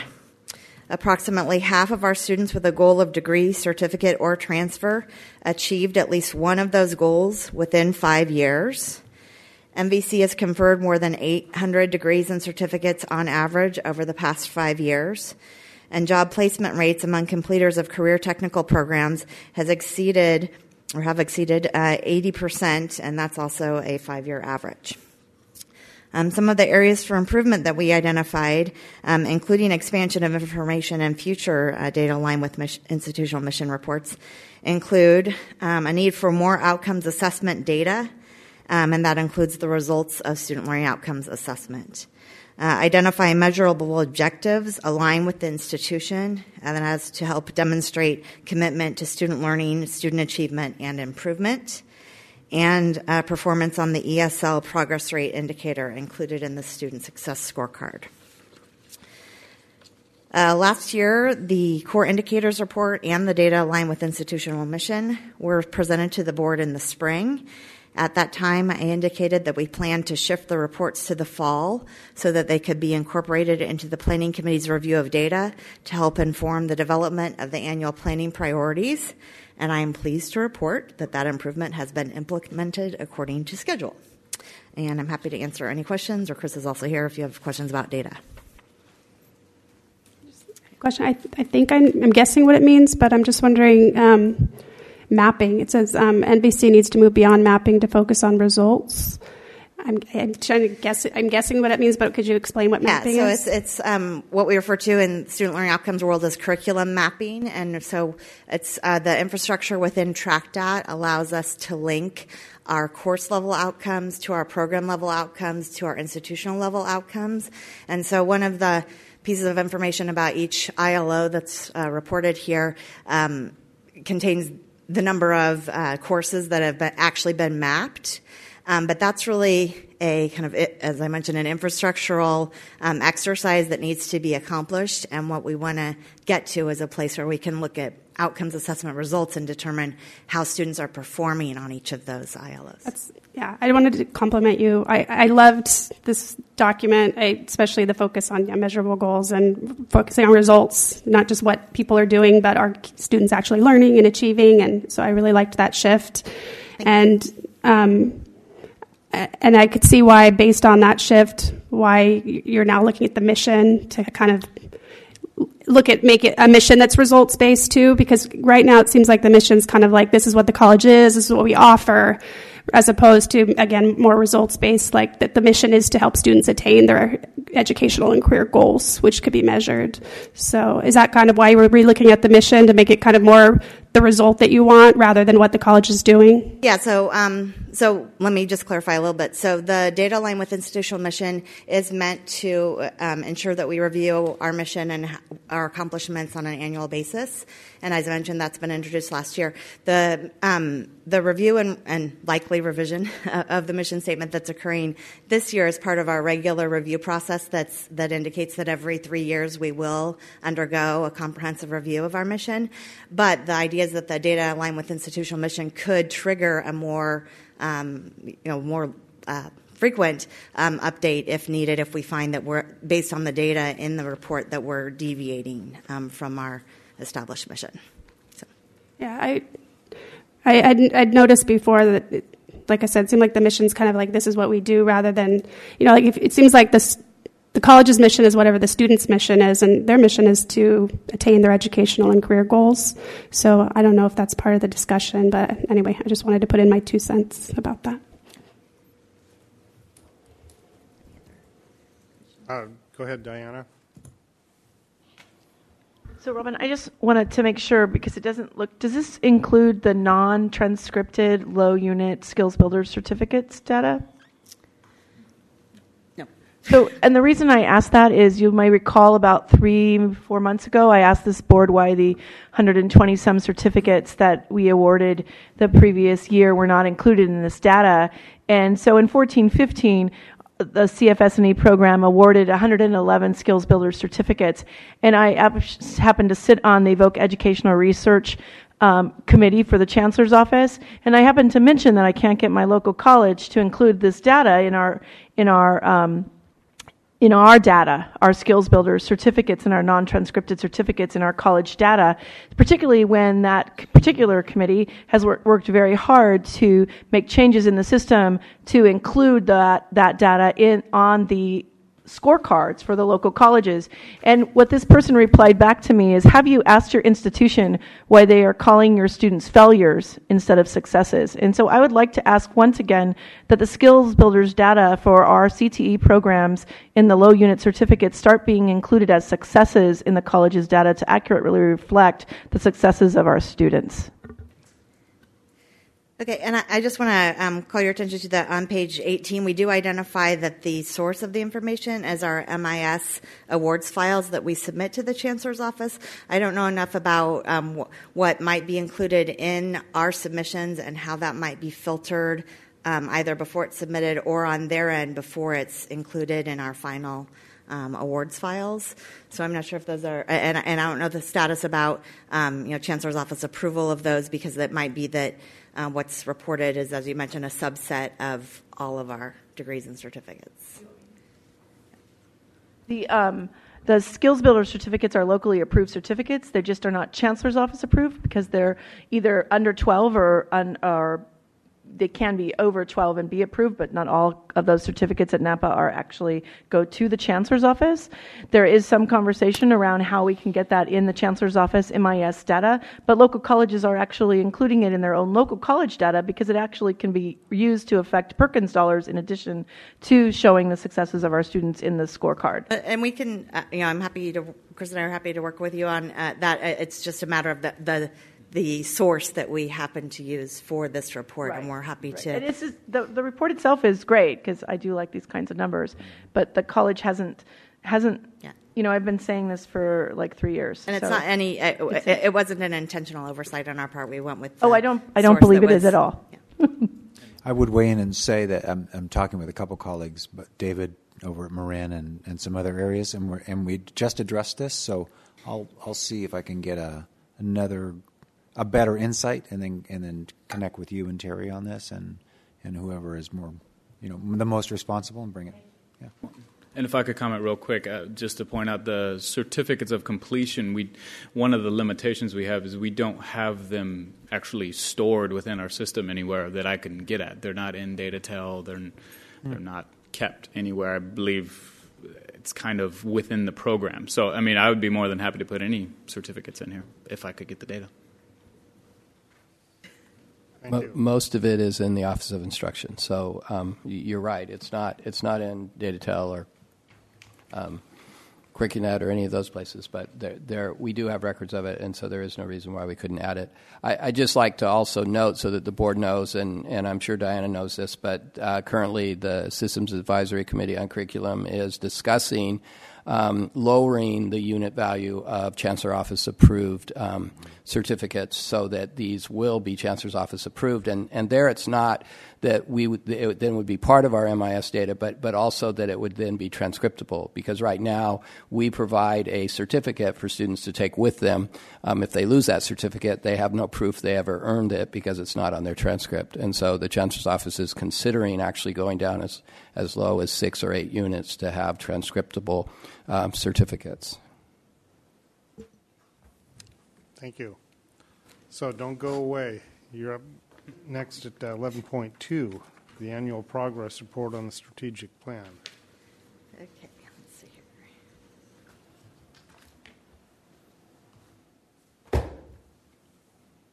Okay, so um, along with the two institutional effectiveness, rep- effectiveness reports that were just presented, the annual progress report represents another report that is intended to help monitor performance and help create a common understanding of our strengths as well as areas for improvement. Um, and I'd like to point out that Mary Shea, the faculty co chair of the planning committee, was scheduled to present this agenda item with me. However, she was not available to attend the meeting this evening and she sends her regrets. Uh, each year, the Office of Research Planning and Institutional Effectiveness, which is also known as RIPI, uh, compiles a progress report on the institutional strategic plan. The 2014 15 progress report was distributed with the agenda for this meeting. Uh, the accomplishments that are summarized in the report were provided by instructional programs, academic support services, student services, and administrative services across the institution. The report has been shared with the Planning Committee and has been used to foster discussion and identify some areas for future improvement, which I will share later in this report. Uh, in recent years, we've been improving our practices to incorporate more explicit evaluative mechanisms into reports, such as the annual progress report. Uh, for the 2012 2013 report, which was compiled back in spring of 2014, we included a color coding system to summarize recent accomplishments relative to the strategic plan objectives. That evaluative mechanism, which included color coding of green, yellow, and red to indicate good, uh, in progress, and uh, no progress, uh, was applied to both the quantitative measures of institutional effectiveness and student achievement, as well as qualitative information describing activities completed across the institution. Uh, since 2013 2014 represented the final year of the 2011 to 2014 strategic plan, we included a summative evaluation in the progress report for that year, which was compiled in spring 2015. and as part of that process, we identified measures to track performance and compared 2013 2014 data with the 2010 2011 baseline data, uh, representing performance prior to the 2011 to 2014 strategic plan. Within the 2014 to 2015 planning cycle, we implemented additional changes to both the plan submission process and the reporting process. As part of the 2014 to 2015 planning cycle, which was launched back in spring 2014, we implemented an electronic submission process.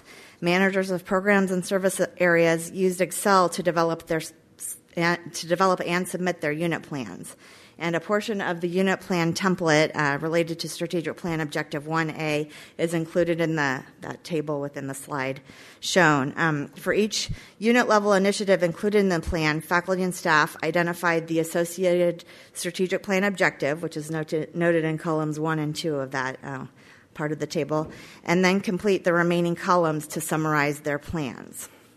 So, as shown in the table, in spring 2014, programs and services were asked to provide the following information.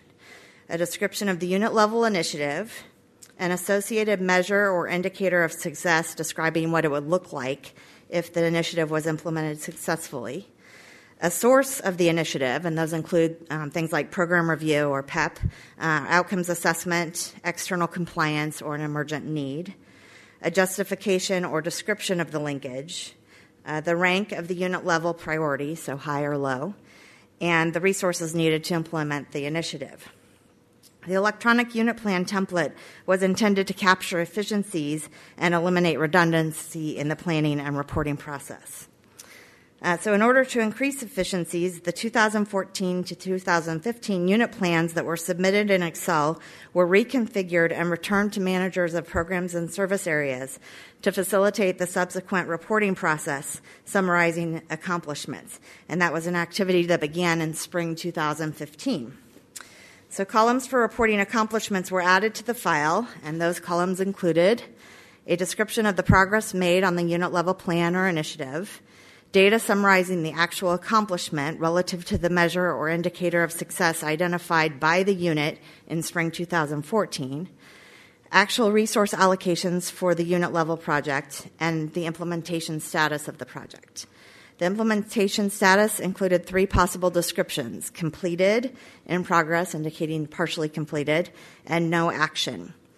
As uh, faculty and staff populated that column, a final evaluation column, which was coded with green, yellow, and red, was automatically populated to indicate uh, the evaluation of progress. So, this process was intended to strengthen accountability and make the evaluation of accomplishments a more inclusive process as faculty and staff were asked to evaluate their accomplishments vis a vis their intended plans. Uh, finally, the annual planning progress report has been compiled earlier in the academic year uh, to provide more timely information on accomplishments. This adjustment is intended to help strengthen data driven decision making by making more information available when the planning priorities for the upcoming year are established. The 2014 to 2015 progress report was included with the agenda for tonight's meeting. Hopefully, you've had a chance to review it. Um, the Planning Committee reviewed and discussed the report at a couple of meetings earlier this semester, and the varying ap- approaches taken and the varying levels of detail provided by different programs and services across the institution on both the planning side and the reporting side were noted by the Planning Committee. Uh, in that process, we identified some challenges in synthesizing the information that was provided by individual units.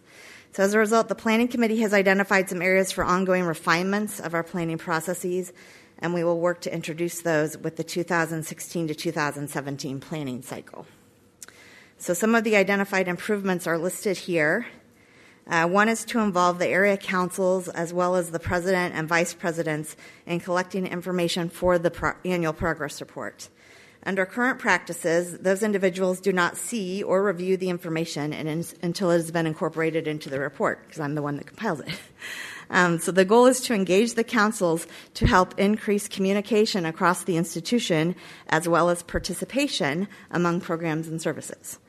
Um, my office, with the help of both the Planning Committee and the area councils, can also improve communication of expectations regarding the reporting process. The Planning Committee also noted that we might need to reframe the questions used to structure the reporting process and to focus them on student learning, student achievement, and institutional mission. Uh, finally, with the help of the area councils, we hope to complete future progress report- reports closer to the beginning of the fall semester as opposed to the end of the fall semester. Although I will point out that this year marks an improvement over last year's report, which was presented to the board in May. So it was, we finally got around to closing the books on the previous academic year as we approached the end of that one. So we, we are making improvements. Um, so as I mentioned, hopefully you had a chance to review the progress report that was included with the agenda packet, and I'm happy to answer any questions that you might have.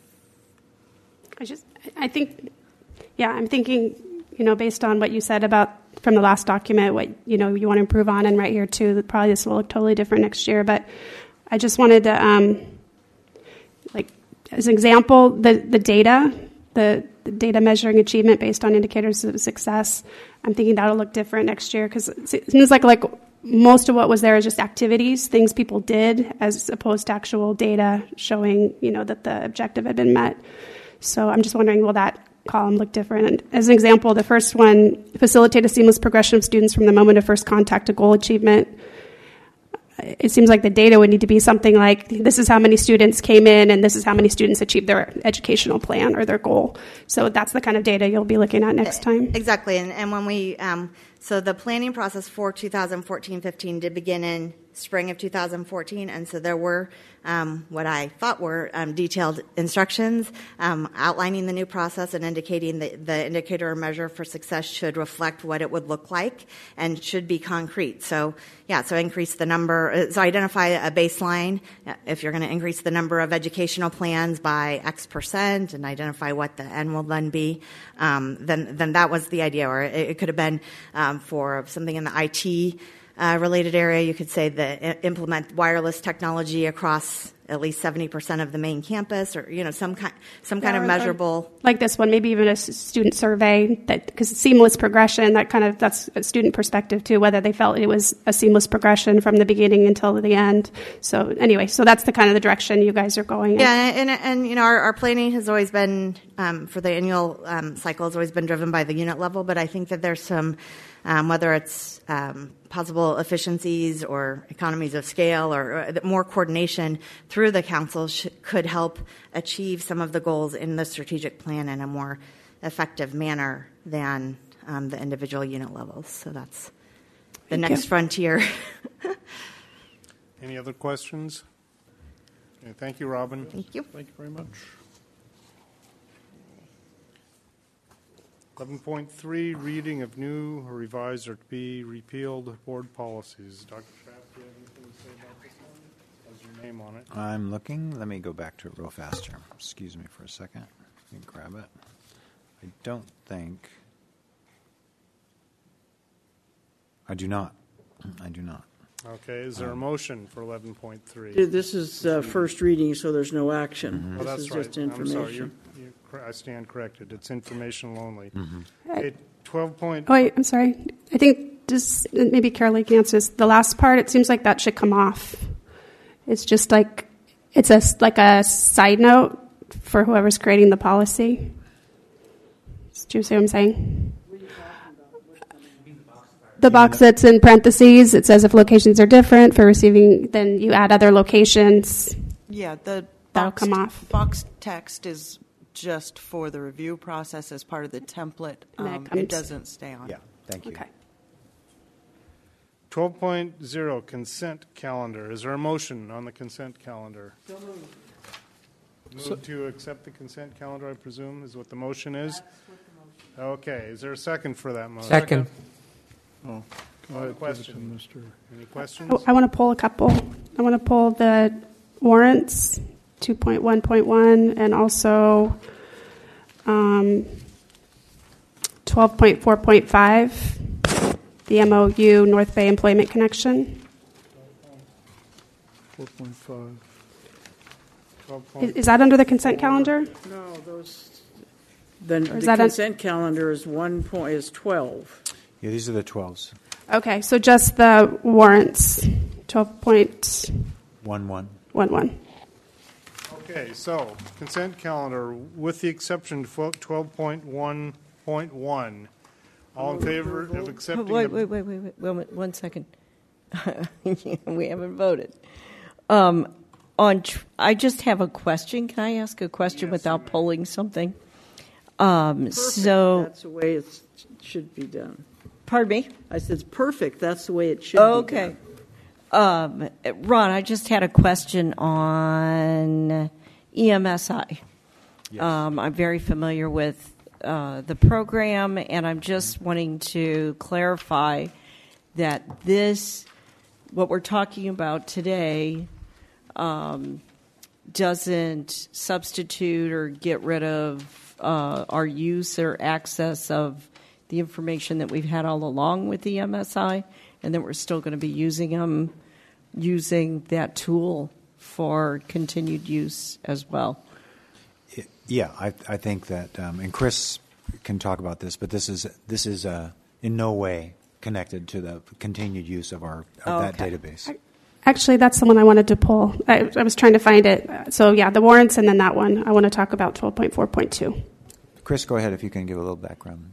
That Well, the, the EMSI, the Economic Modeling Systems Analyst, is the what Marianne's talking about is a software package that like I have a log on to that I can track employment records and demographics and um, job outcomes, and that's all paid for through a CTE grant through Alberta Lloyd, and so yeah, that's not going away. That's this not going this is away. an Okay. additional report that they are running for us.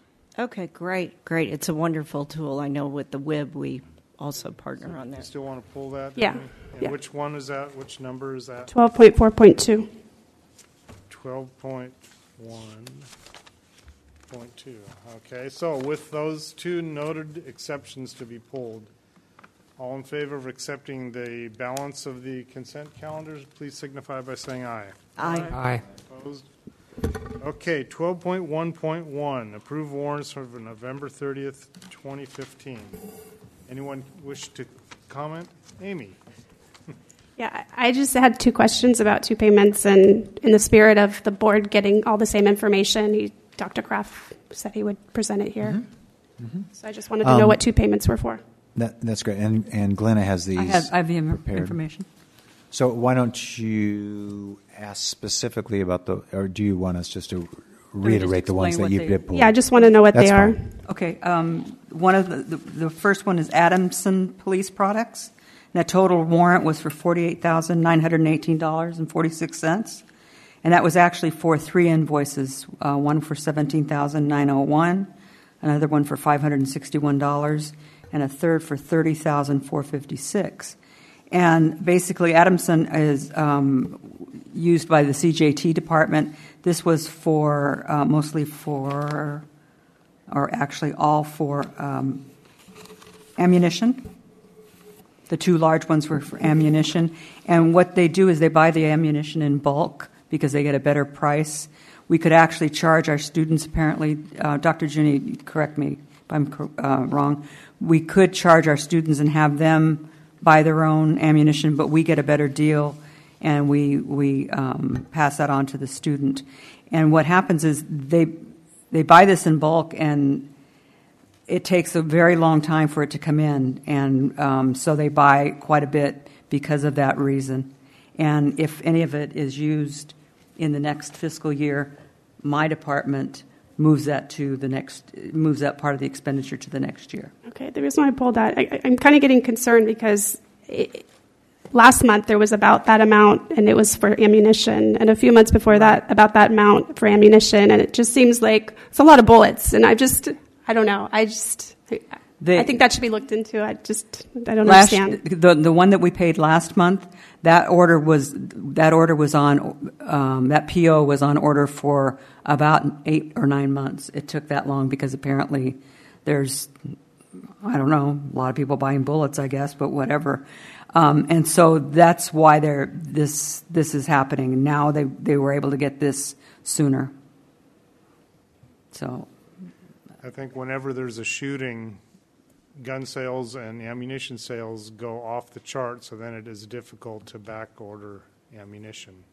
It's a crazy country we live in. But just since I've been on the board, there's been at least three payments in the amount of forty-eight thousand dollars for bullets. So anyway, I just The, I have a the, the criminal justice program is a big program, though. We do have a police ongoing. This, this I- is a part of their Can- fee base as well. Is that what you're going to Well, I wanted to um, correct one thing that Glenna said. We, we do buy in bulk so that it is less expensive for the students. The students pay us for that. They have to Right, pay material right, fees yeah. for it, so they're not they're they're they're not having it to them. cover it. But if they had to buy it on their own, it would cost them more. Um, and in uh, in regard to Amy's concerns and questions, I can ask Damien for a report on the amount of ammunition that we use with each class and, and the cost of that, so I can provide you more information on that. Right. And I mean, I understand the students are paying for it, but you know, if we can lower the cost of the program, you know, then we would want to do that. If it, obviously, just because the students pay for it, doesn't mean we don't want to be careful with expenditures. If I may comment, I just pulled them up on their website, and just uh, 50 rounds of a 38 special is $215.63. That's a full metal jacket. I think that's common to police, uh, 38. And It's you can expensive. you It is can go to the range and easily shoot 300 to 500 rounds. So multiply that. It's expensive. Okay. So let's move to the next one. The next Okay. warrant. Wait, before Are we you move to okay? that, let's vote on this Oh, one. you wanna vote 12 separately? 12.1.1 now. Um, Uh, Is there a motion? No, we still have another payment to go, Yes. to, Oh, I'm another, sorry, another I'm sorry. warrant I thought to, meant- to go over. I'm sorry. Um, okay. The other one was Matrix HG Incorporated, and that the total warrant for that was forty-eight thousand oh seventy-four, and that also was in payment of four individual invoices, one for seventeen thousand sixty-five dollars, another for forty-seven fifty-five, forty-four thousand seven fifty-five, a third for twenty-four thousand nine forty-one, and then the fourth one was thirteen hundred and basically, those were for they um, replaced the boiler up in up the Upper Valley campus. Uh, for that was one for seventeen thousand. Um, flush and treat hot water loops was for forty-seven fifty. So it's boiler and, and plumbing type things. The other twenty-four thousand. The other large one was a new exhaust system for the general area for the welding department. Okay. But yeah, Dr. Jenny, if you could, if you could look into that, and also I'm wondering because I heard a concern from the community. This, I'm going back to bullets about the use of lead bullets um, and the environmental impact. And there's, I guess, apparently alternatives. So I'm also curious what kind of bullets we use. Thanks. Do- I don't know if it says it. What kind? We'll check. How's that? I mean, ra- Oh, rather than because I'm not sure it's going to boil down to that to Okay, that level. all right, but thank fine. you. Thank so so noted. Okay. So, is there a motion on 12.1.1? Move approval of 12.1.1. Is there a second? Second. All in favor of uh, approving 12.1.1 signify by saying aye. Aye. Opposed? Okay. Now it's on to 12.1.2, total gross payroll. What? I think she. I think you're at No, I think she pulled 12.4. 12.4. Yeah. Oh, Okay, okay. I so I was going to say, a bit redundant. Do you want me to just ask my question why I pulled it, or sure. I, I'm just I'm wondering the purpose for this study because it, it's a twenty thousand dollars study, and um, at first I was excited because it said you know I, I'm very much into the career technical, and I'd love to see an evaluation of the market labor demands and what students want and how we can meet those demands because I think that will help with FTES if we're offering you know what's needed. But that's not what this is. This is what we do for the community. Um, and I saw this kind of data two years ago when we were going out for the bond, and it's like maybe that's when you did the study last. And it, to me, this seems like a PR, like setting the stage for like a PR campaign in the community. And um, I'm just concerned that this is already being used to lay the stage for a bond measure when where we left it was we were going to talk to the internal community and see where they were at. So I'm just wondering the purpose for this study of looking at what we do for the community and um, why we're doing that right now. Um, that could be one interpretation, you know, of of a thousand. Yeah. It also you could also make the great point that this could be used for the district to talk to the chancellor's office about m- more and deeper um, um, support for FTE. And the, in fact, the, the chancellor's office and most colleges in the state lean into these kind of reports because they really are akin to a scorecard. So this is very important to the state and the chancellor's office and us, which really proves in, in another regard our impact and, and the job we're doing. So this is another way of metric uh, of showing showing the the value of of the college. It does get at I, I think the return on the investment, if you will, from the state um, investment and local investment, and um, w- whether it would be v- viewed by the public, I think that I think they would. It could also show things that would might be negative that we want to improve. So it's just as likely. Um, the, this study is unique a bit in that it's, as, as I said earlier, it, it's funded entirely through grants, and we're also drilling down a little bit to, to see if we can focus specifically on these two areas: the added income from the um, the two groups. Let me just grab them real fast here. The, um, two small studies with the breakouts for CTE programs and Hispanic population. I, I'm feeling that it would. It's going to be very interesting. It is at least to the CTE side of the world to see the economic impact of our CTE programs, of our career and technical programs in the area. So it's it's akin to a lot of the research that the WIB does, the WIOA. Um, I, I think it's a very powerful tool for us to meet the community as well. I guess if we're going to spend twenty thousand dollars on a study, like I said, I would rather see what how we can improve rather than c- create a study to show what we're already doing and how that benefits the community. Which, again, it seems like it's going to be used for But PR. it's grant funded. I know, but it's still money that could be used for something else that could drive improvement rather than, again, to showcase the college and to be used as a PR tool, um, which I think we've spent a lot of focus on is PR based on what we're already doing versus focusing on how we can better suit the needs of students and, I'm going to go and back grow and in that way. That, that it's not a PR tool. This, this would be akin to there has to be a baseline understanding. So if you wanted to lose weight, you would stand on a scale and then get a metric. There- We have no metric. So this is providing, this is showing us the economic impact of the college. So if we want to improve on that economic impact, then we can. But so we'll have a baseline. And and what we don't have a baseline is on the Hispanic market and specifically the CTE. So I, I don't I don't I, I think you could probably view anything we do, including this meeting, as a PR piece to support the college's importance in the community. But we do have a baseline. We did this two years ago because I saw this data, kind of data presented at the meeting Yeah, on the bonds. I- I- y- You've made your point several times, and uh, if I'm understanding this correctly, this is grant funded, which means this is what it's funded for, not a general use someplace else. So I guess, you know, it's just you don't agree with this particular grant, but uh, I, I, I'll make a motion to approve. We're repeating ourselves Well, here. is- is this the only thing this money, this grant money can be used for? Is this grant money specified specifically for this kind of a study? So I, I'm not quite. Let me think how to answer that question. I think we have a motion on the floor. Yeah, we do have a. Yeah. It,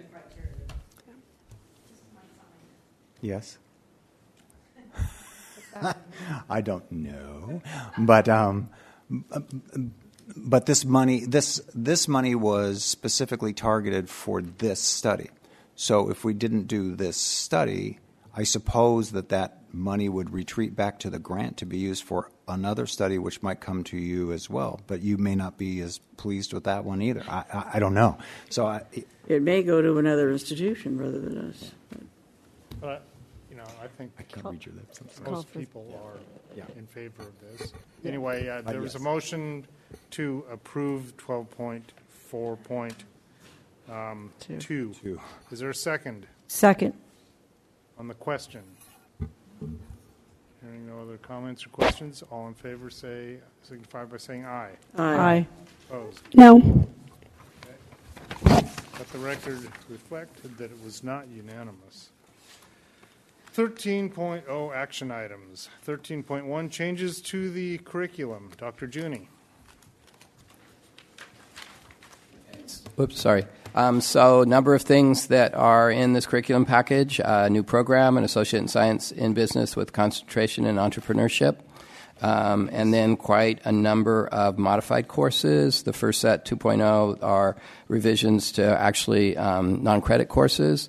Um, and there, actually, what's happening is that we have a number of non credit courses that are coded for use um, to disabled students. Um, and there has been a request for us to provide some of those courses for elder elder adults, uh, especially up valley, um, and we need them to we need to have courses that are coded appropriately for elder adults as opposed to disabled. Um, otherwise, if the elder adults are taking the disabled students, the state believes that we're serving disabled students and it impacts our DSP&S program. So that's what those non credit changes are about. Um, and then a history course where just some small changes, um, mostly adding SLOs and changes in description, and um, some updates of SLOs in business and English classes. Um, on the there, there's actually um, basically two submissions here um, from two different curriculum meetings. Uh, the third page of the document is what came through at the last December meeting. Um, there's a change to an EMT course. Um, and actually, I, I want to commend um, the curriculum chair, the curriculum committee, um, the faculty in the EMS program, uh, uh, Greg Scott Rose, um, and Academic Senate, because we were able to get this course modified and approved in um, less than a week. Um, and that was important because uh, changes in the accreditation standards of this course changed the hours and um, if we, we are offering it in the spring, and if we hadn't made those changes, those students would not have been able to sit for the paramedic test because they wouldn't have had the sufficient hours. Um, if, if you approve it, we still have to hope the chancellor's office will approve it quickly um, before uh, the start of classes in January. And then another list of English classes that are updating their SLOs and textbooks and archiving a photo class that we have not offered in a number of years. Move approval. Is there a second? Second. All in favor signify by saying aye. Aye. aye. Uh, could I ask that uh, you just next month give us uh, a FYI what, how long it took the chancellor's office? Just curious. This is somewhat miraculous. Yeah, I, am not expecting that the chancellor's office will be quite as miraculous.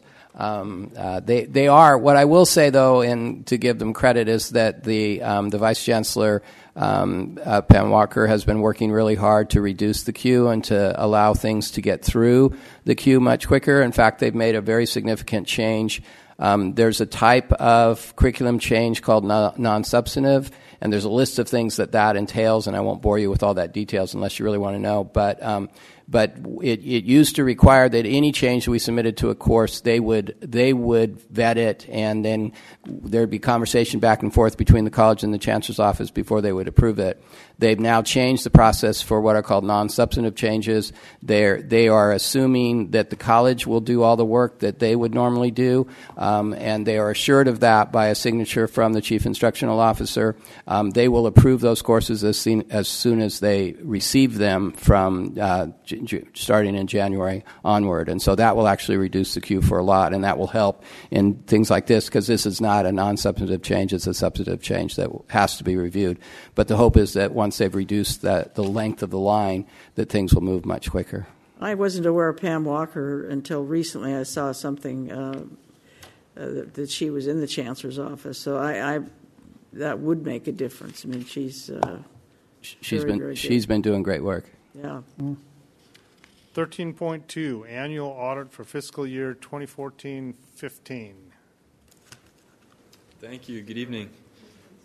My name is Ben Levitt. I'm from the firm Casolius, Wilson, Dominguez, and Levitt, which is a mouthful, so we normally just go by CWDL. Here to present tonight the 2015 financial audit report for the, the, for the year ended June 30, 2015.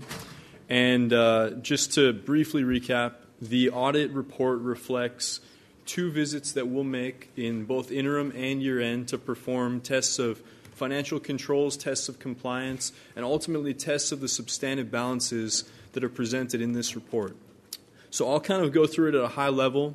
Um, there's a couple areas. This is kind of an exciting year from an auditor's perspective, and kind of a, a horrifying one uh, frankly, for someone that's not an auditor, just looking at a few of the numbers in this report. So I'm going to I'm going to highlight a couple of those numbers, hopefully dispel maybe some of the, the concerns or, or just scariness that, that may come along with a few of them. And then go through all the sections, speak to the uh, findings and question costs at the end, and then open for any questions you might have over either our procedures or um, any of the contents within the report. And actually, I'm going to try to follow on the computer so it's on everyone's screen. So, just to start off, on page one and page two, our independent auditor's report. Um, this is the report, the one of the four reports contained within the financial report, where we speak to the fairness of the presentation of the financial statements. The most important part in this report occurs right here in the opinions paragraph, and I'll, it's important enough to read, so I'll read it quickly. In our opinion, the financial statements referred to above present fairly in all material respects the respective financial position of the college as of June 30, 2015, and the respective changes in financial position and, and where applicable, cash flows thereof for the year then ended in accordance with accounting principles generally accepted in the United States of America. Um, as Lissa had mentioned for the foundation report pre- presented earlier today, that is an unqualified or an unmodified opinion um, which is to say it's the highest quality opinion an auditor can render, and effectively says financials as presented can be relied upon. One thing, though, that I want to call your attention to that's unique or unusual uh, to, to show up in this auditor's report is the emphasis of matter paragraph that occurs right after that opinion, which gets into a restatement which we go into more detail on note 13 and we reflect in the core financials.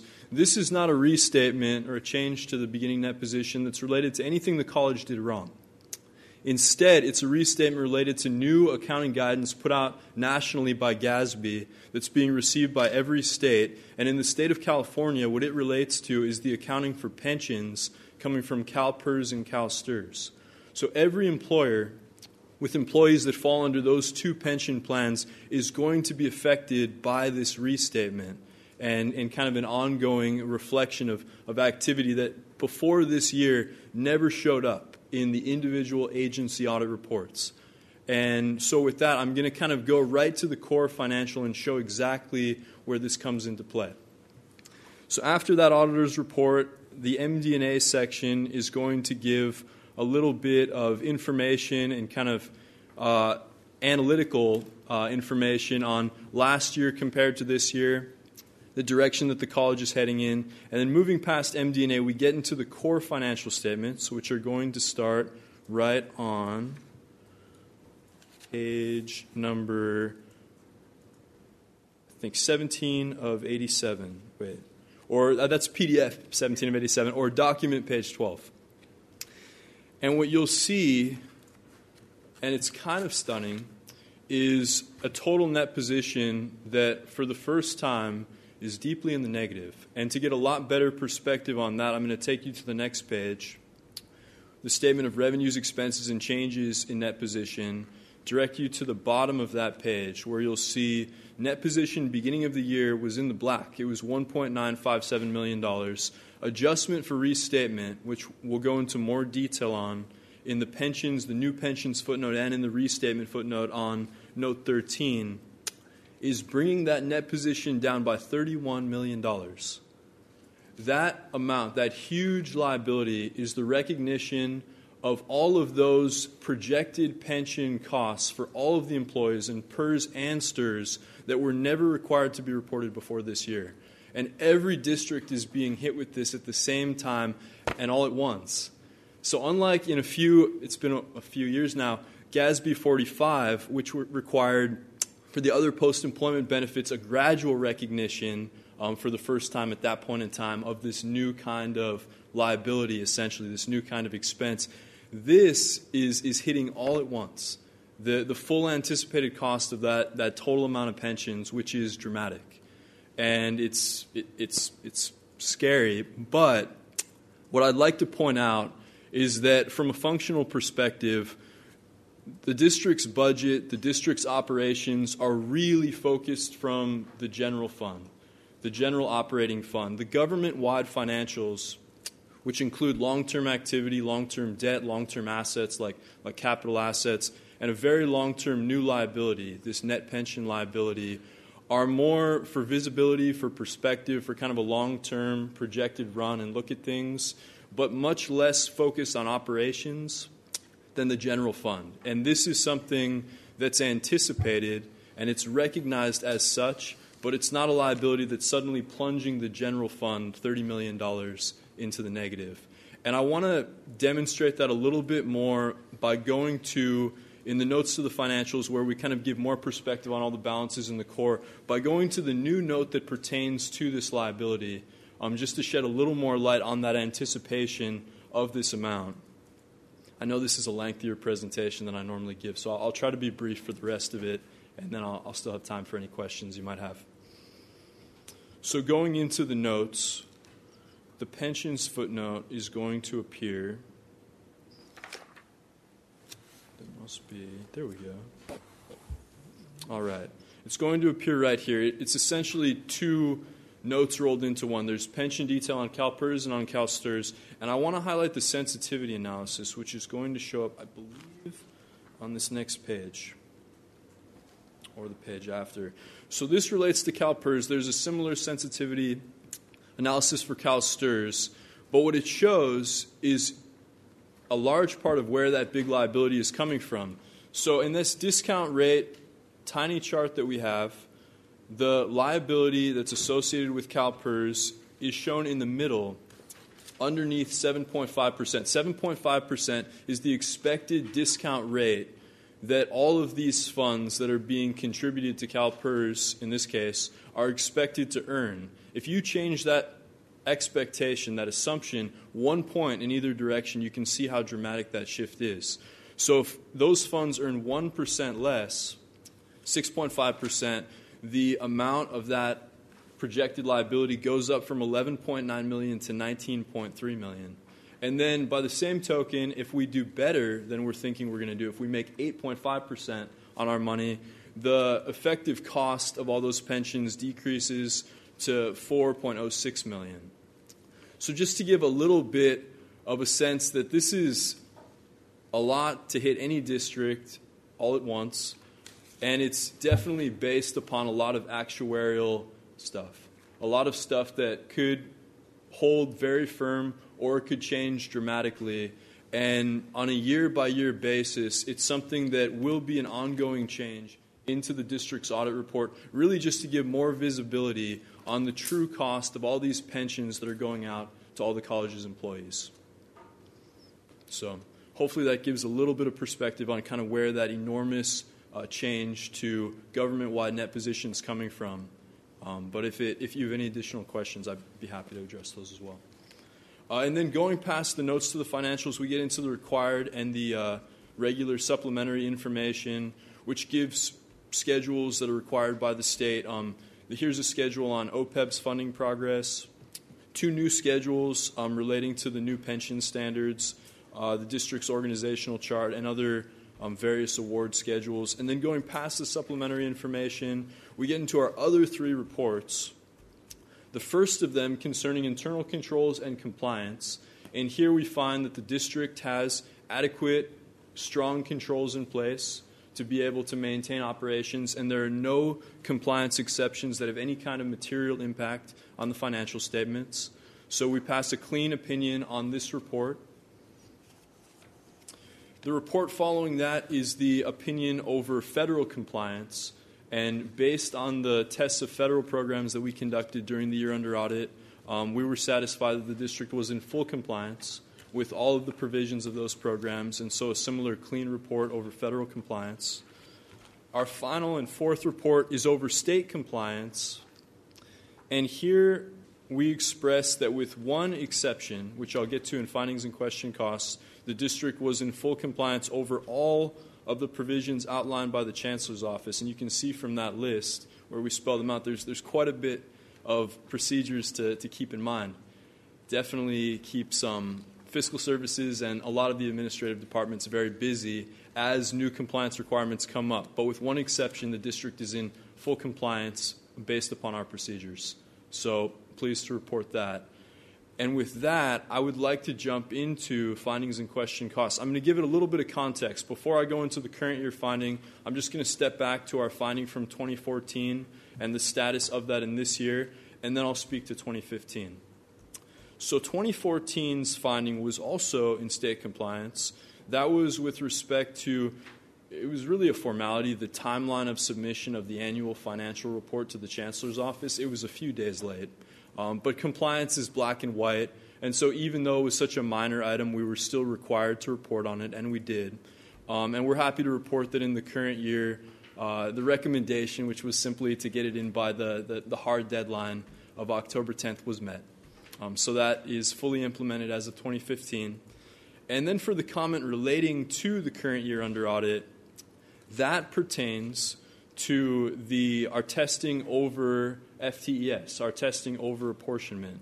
And what we found from our sample in the current year, specifically with the portion of our sample that related to the tracking of daily courses, was that there was a slight error in the system that caused some courses, we found it was 5 out of 75, where the amount of census time that was attributed to each course was incorrect.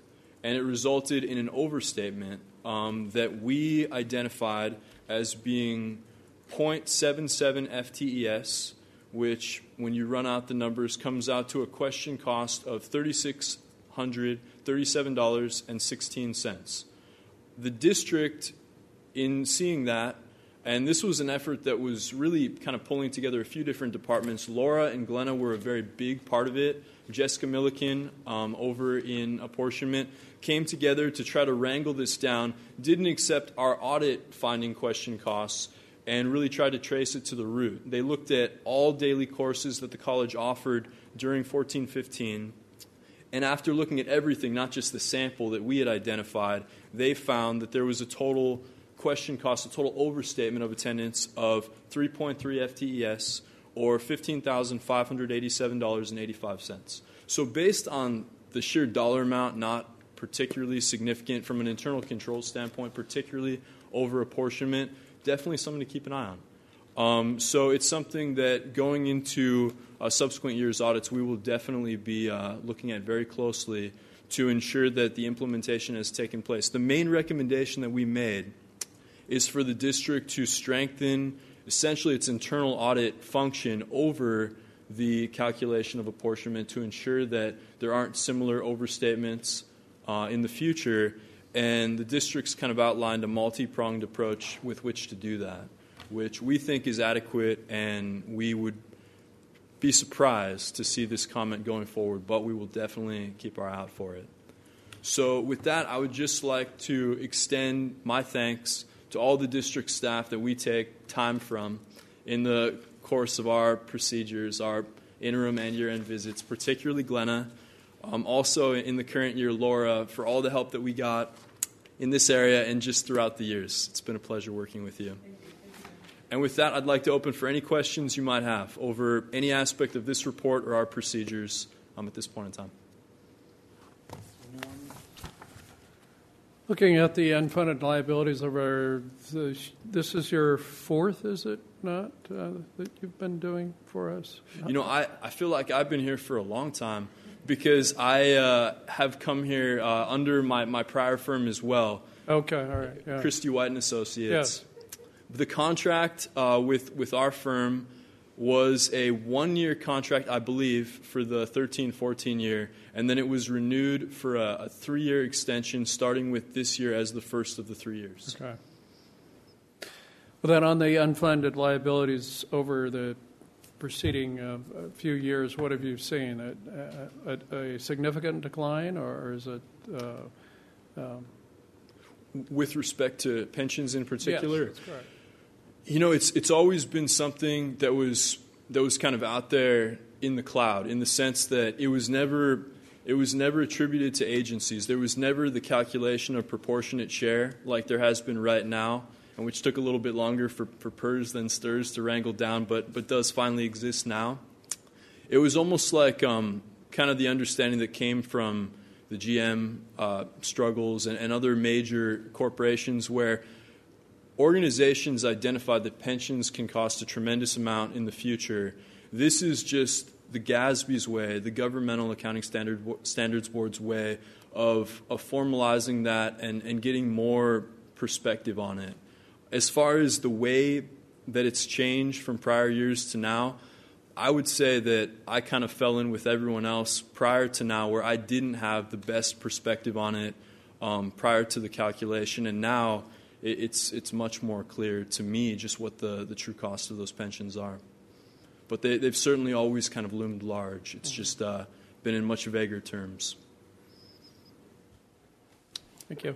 And like you said, it's not very much money, but I'm just curious. So does that mean the fifteen thousand? That means we, is that what we overcharge the state and then have to pay back, or how does that work? Essentially, yeah. That would have been an amount that was claimed for apportionment that was was overclaimed, uh, not able to be substantiated. So, so generally, um, that would be remitted to the state or, or canceled out of a, a prior or a subsequent um, apportionment filing.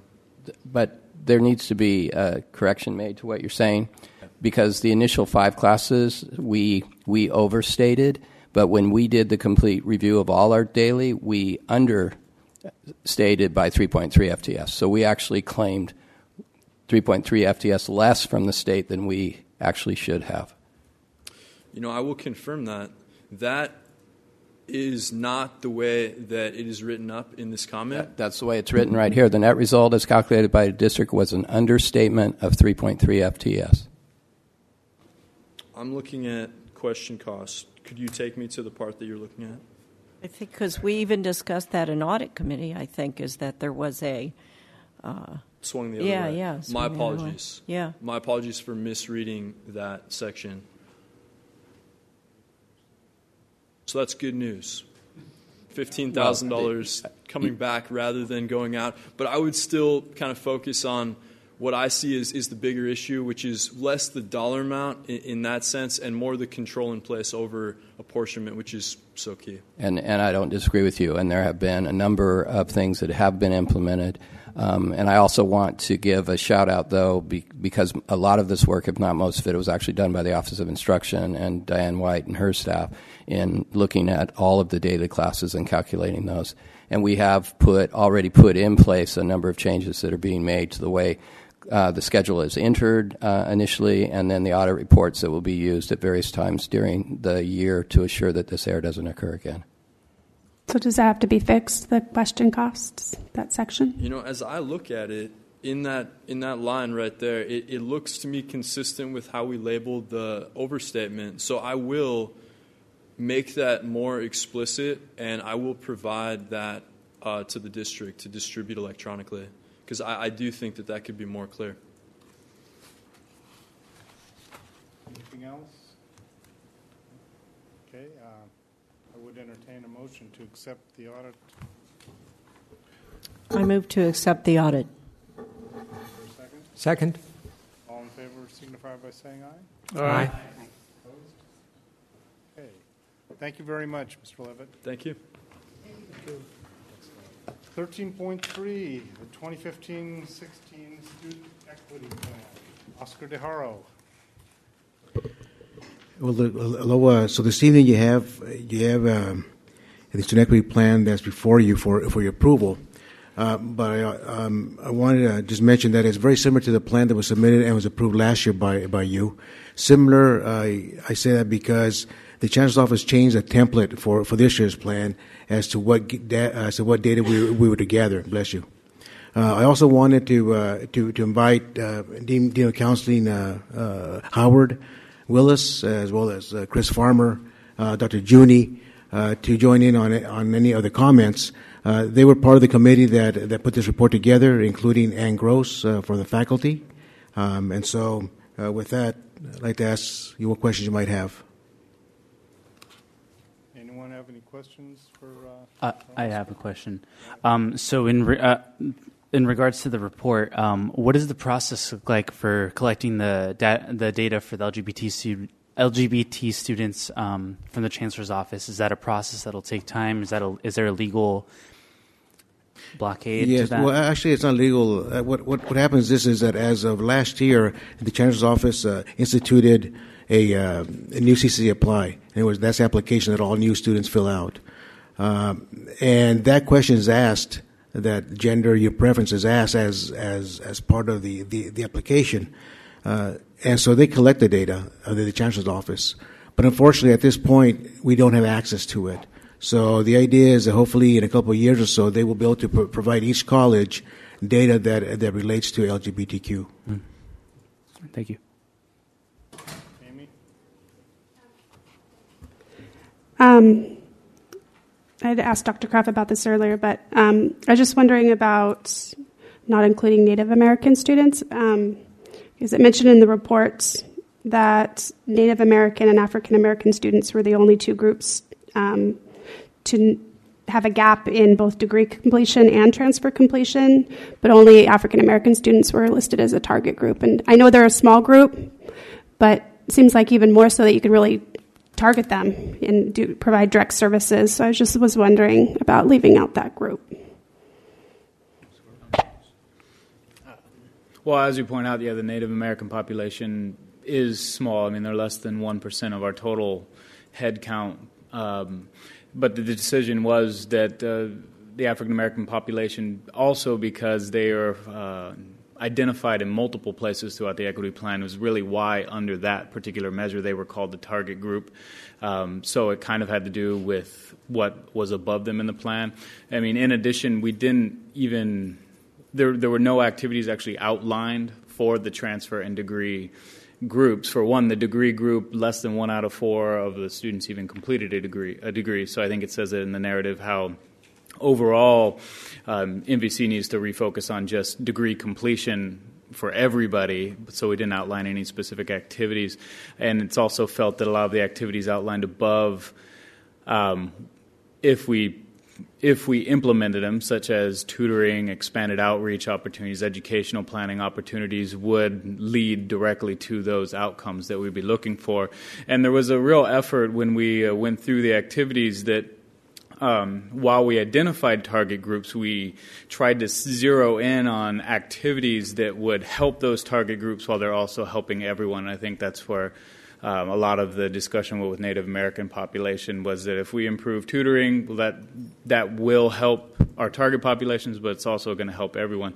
An, an additional thing, and I was going to throw another dashboard up there, but you're probably tired of my websites at this point. Um, all the data is five years cumulative. If you look at the Native American population, I'd be happy to send you this data as well.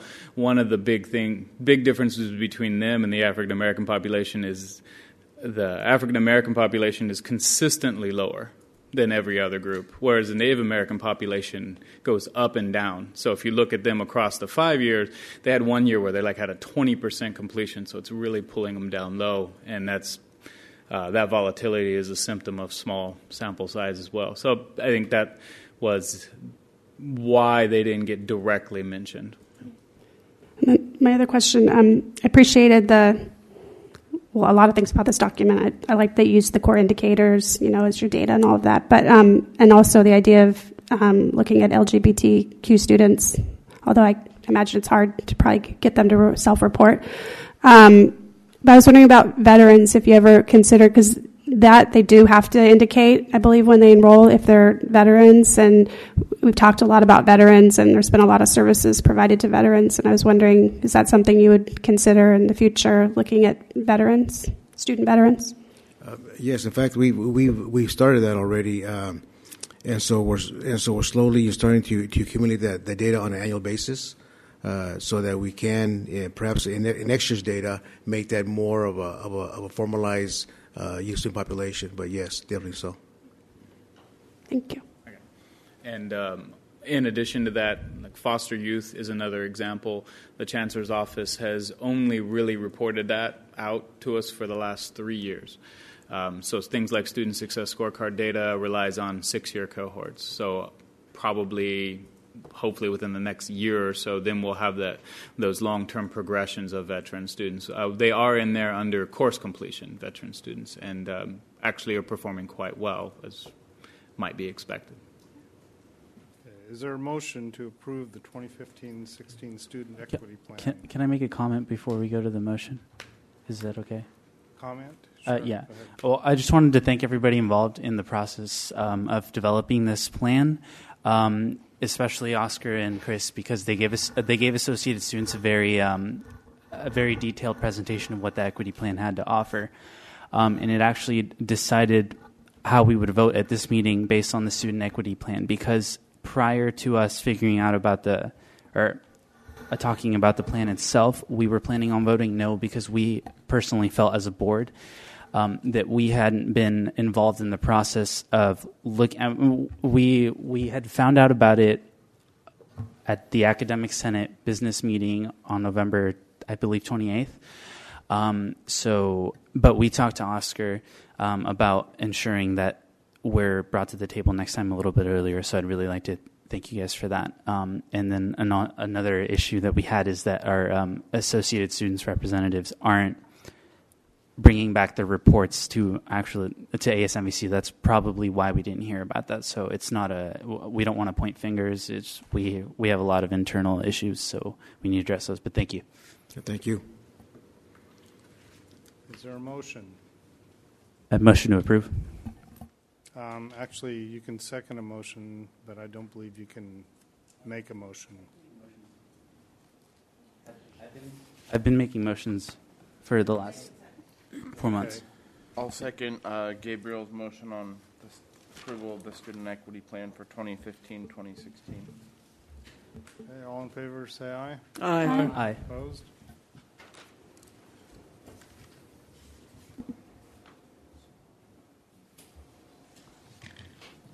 Three point, thirteen point four, academic calendar for summer session twenty sixteen.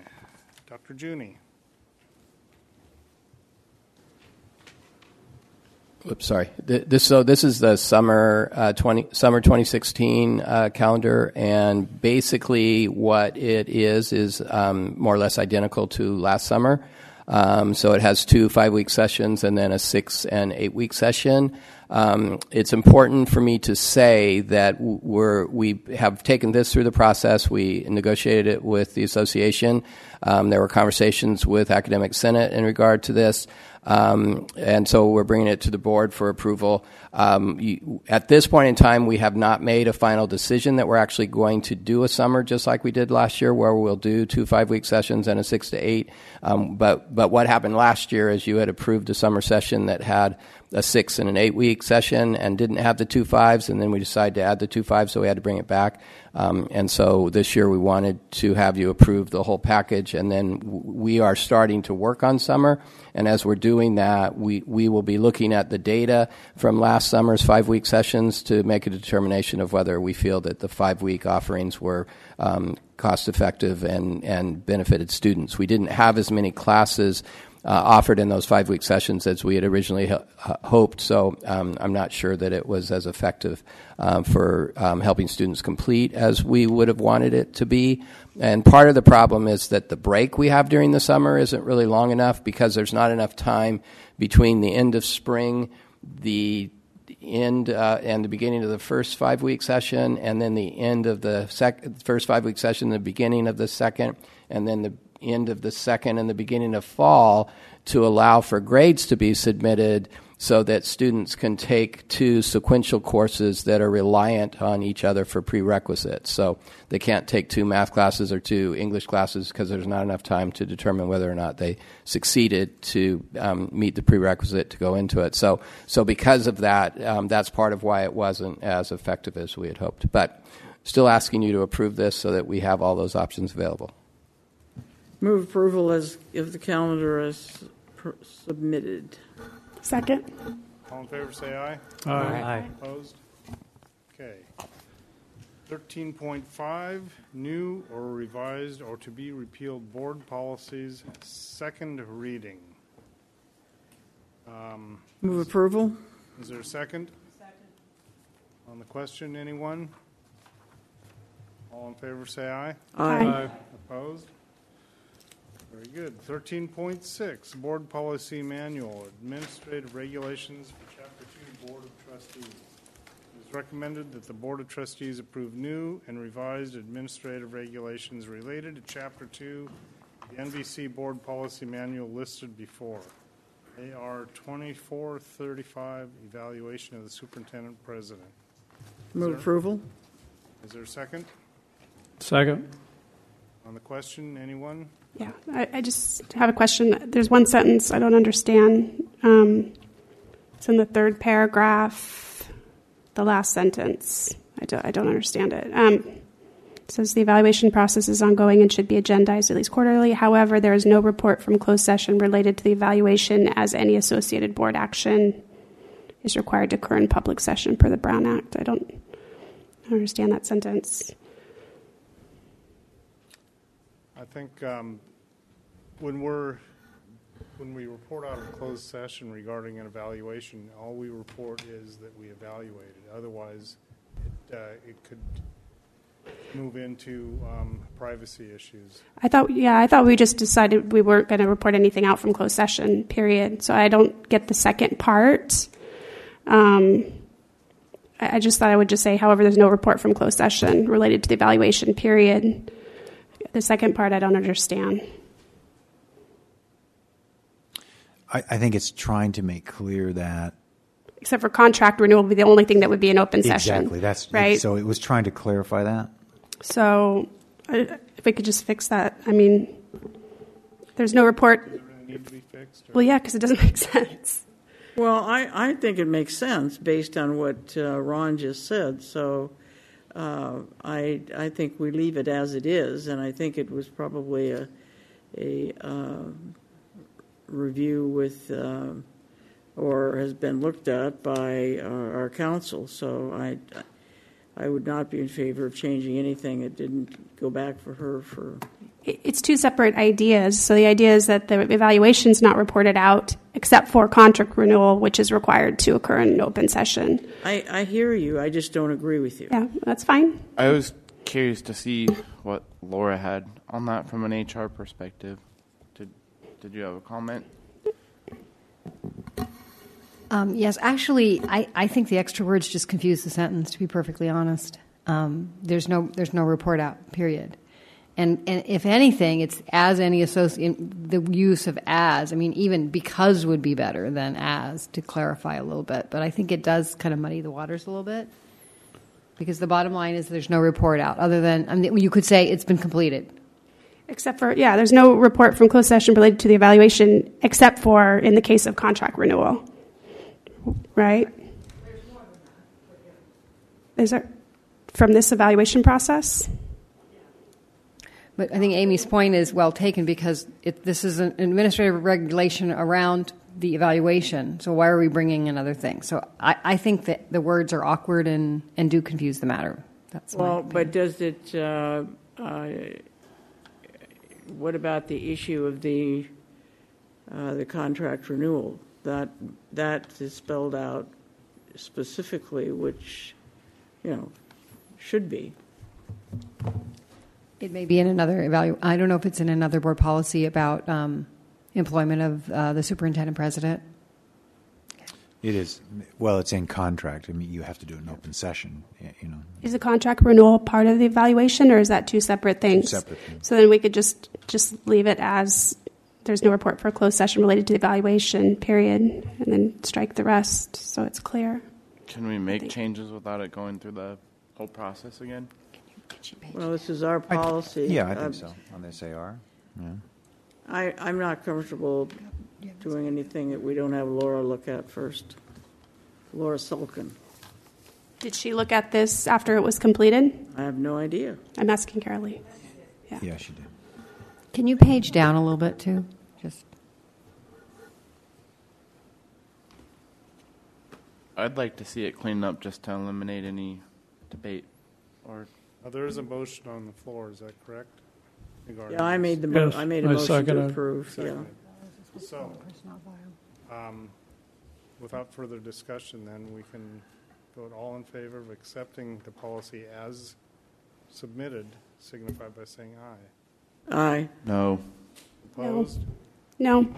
No. No.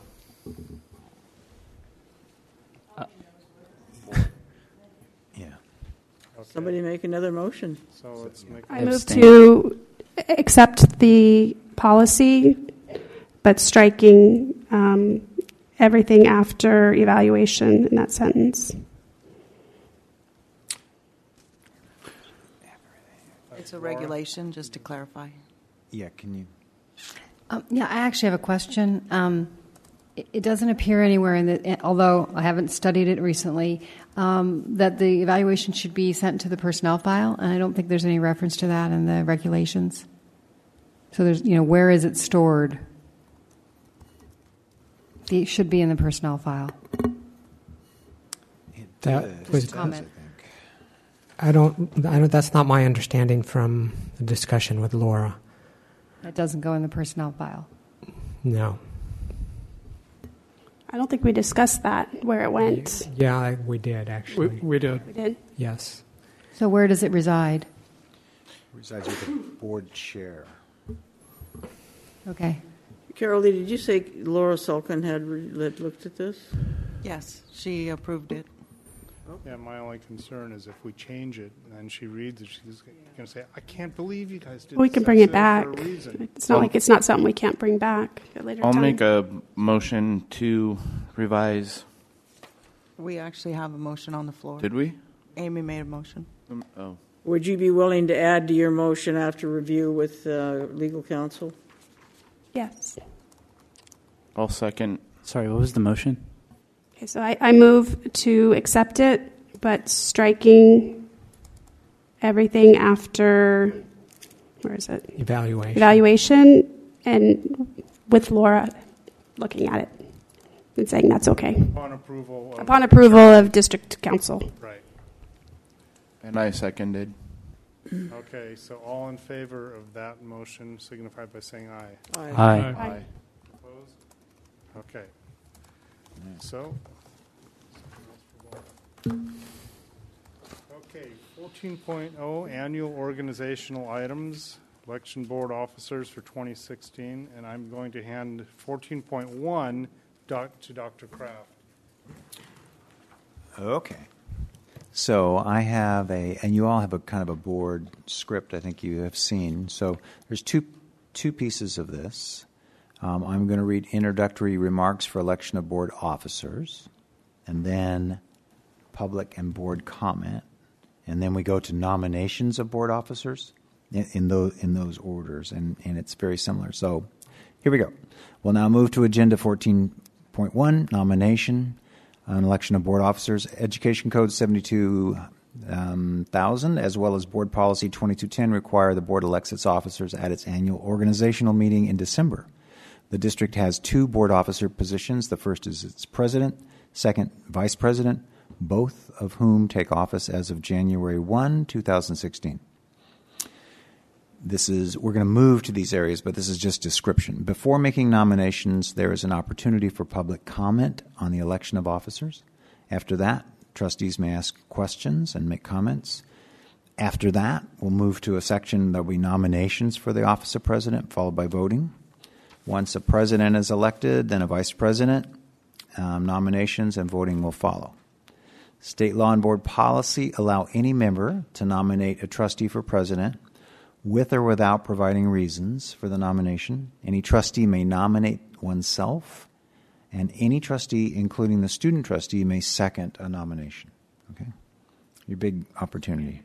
You can second a nomination. Yeah. Um, when there are no more nominations,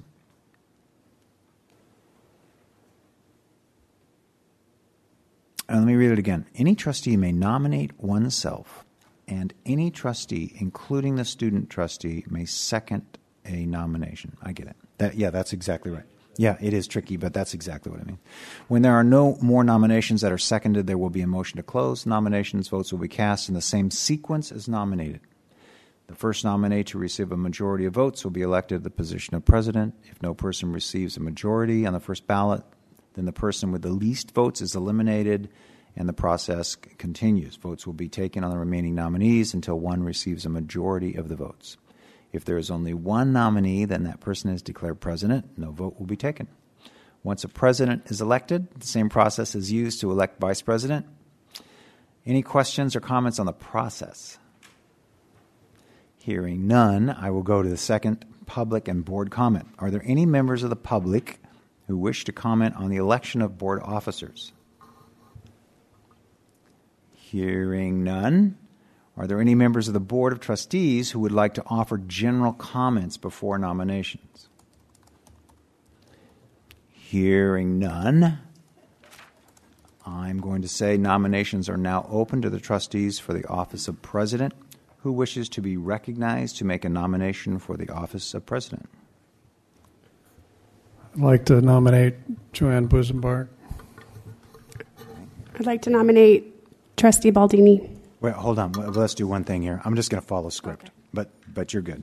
So, um, John Busenbark, do you, Joanne, have any comments you would like to make regarding your nomination? I, I will accept the nomination, and uh, Ron, did you get a second on your nomination? No, we did not. Is a second required? Yes. Who wishes to second that nomination? We have to have that. No, Gabriel wants to do it. Gabriel. I'll second that motion. Thank you. Thank you so much for that. Yeah, there we go. Two. Let the record Um, reflect. All right. So uh, Joanne Busenbark is nominated for board president. Who wishes to be recognized to make another nomination? I nominate Trustee Baldini. Any? Are there? Is there a second on that?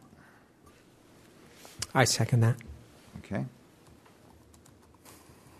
Are there any further nominations?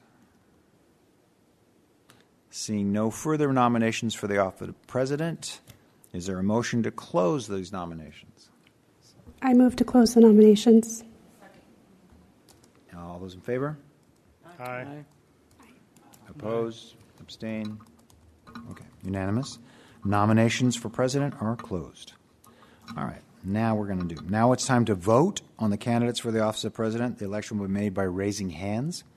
A raised hand is a vote for a candidate. Candidates will be voted on in the order that they were nominated. The first candidate who receives a majority vote will be elected as president. The following members were nominated for president Joanne Busenbark and Michael Baldini. All in favor of Joanne Busenbark, please raise your hand at this time. One, two, three, two. Okay, thank you. Three, okay. Thank you. Um, um, majority it was not, and all in favor of Michael Baldini, raise your hand at this That- time. I think that was a majority. That was a majority. Was that three? Joanne, Joanne voted Oh. for herself as well. Oh, oh, okay. Let me redo that then. I'm so sorry. Thank you. So let's go back to Joanne then. Okay, so um, Joanne did receive a majority. No, am I messing this up? Help me No, I'm out. sorry. Gabriel's advisory, so there were three of seven, so not a majority. That's what I thought. You're- Okay, good. sorry. All right. So we're all right. So, and let's now let's go. Um, um, no, you can vote more than once. You just Well, uh, it's only advisory, so what's the difference? Yeah, Yeah. exactly. So we have to. So Joanne did not receive a, a majority there. So all in favor of Michael Baldini, raise your hands, please. One, two, three, four. That is a majority. So um, that would elim- uh, eliminate Joanne from it. Congratulations, Michael. You are now president. Thank you. Brief hand, it could work, whatever you'd like to do there. Um, now let's go on for uh, nominations for the office of vice president. Nominations are now open. Trustees for the office of vice president who wish to be recognized to make a nomination for the office of vice president. I do. I, I'd like to nominate Rafael Rios. I will second that. I would like to second that. Okay, and Joanne, um, do you have any comments regarding that? Your, your nomination? Yes, sir. I'll accept the nomination. Okay, that's what I'd like to see. Next page. Okay, Rafael Rios is nominated for vice president. Who wishes to be recognized to make another nomination? I move that we close the nominations for vice president. Seeing none, this this uh, you are elected. So just that fast. Um, congratulations. Um, Where's the balloons? We are there. The board officers for 2016 are Michael Baldini as president, Rafael Rios as vice president. Congratulations. Good. Appropriate hand. There we go.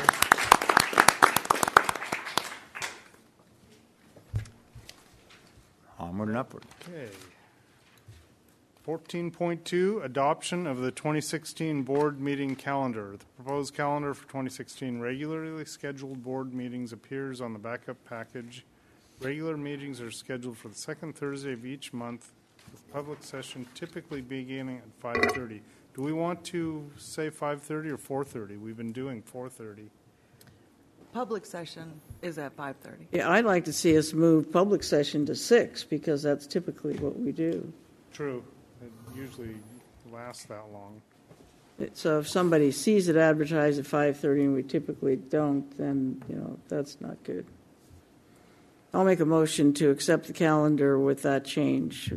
Public session beginning, typically beginning at six.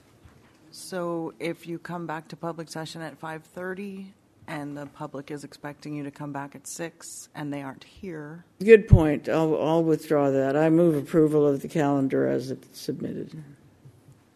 Is there a second? A second. All in favor of the adopting the calendar? I, I, signify by s- I have yes. a question. Um, where do we adopt the the pre-meeting workshops that we attend to? Is that I know that's not on the budget or sorry the agenda, but w- w- Yeah. how do we figure that out? They're kind of, um, they're not official, you know. Right. They're They're just kind of voluntary. month to month we figure it Well, out. or- Originally, what we asked for was uh, for uh, uh, the president to, those programs that they see need, would benefit from a showcase or something that's relatively new that we should know about. So they set that skit. That's how it started out. I don't know if that's what you're still doing, mm-hmm. but. Just a, a note, looking at the dates, I know I will not be here for the March 10th meeting. I was so looking forward to seeing you then. Well, now I've given you time to get over it. Okay. Uh, I was actually.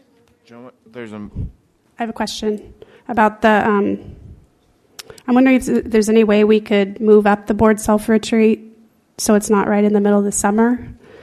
Like maybe make it either like the beginning of the summer or the end of the summer because I that's stayed not- home. That's not something we put on this calendar. Well, Usually, it's- I like to it's only here as a travel. tentative. We So- can, we can change that at any yeah. time. It's Okay. not- Yeah. If we can have it right smack in the middle of the summer, that would be great. Because honestly, I don't know when it's most convenient for me at this point. It's only December. I think we'll figure it out when we get closer. Okay.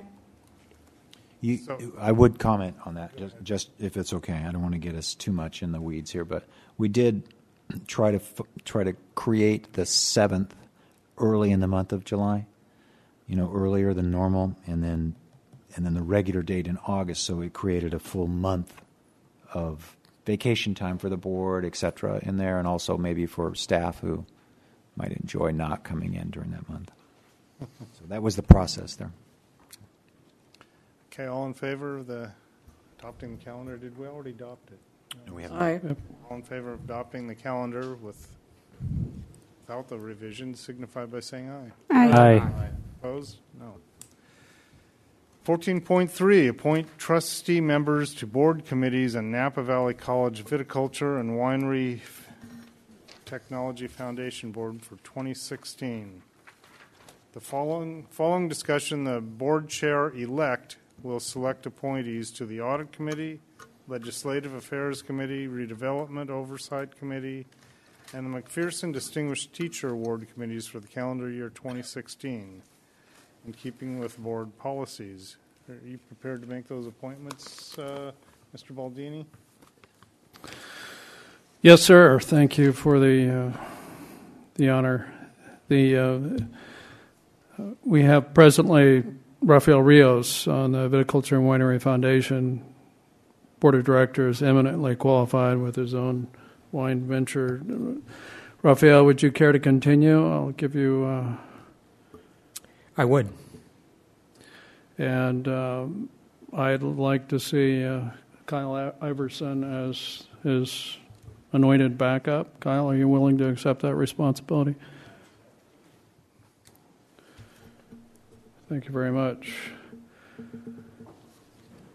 Joanne Busenbark has been serving a redevelopment oversight committee and a fantastic understanding of what's happening downtown as a former uh, um, Napa City Council person. You had made a comment earlier that uh, this is short-lived. Is that is that correct? Well, Joanne?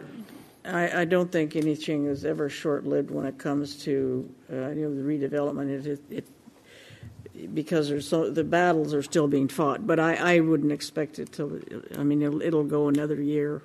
For continuity, would you like to continue in the, the role? Yes, I would.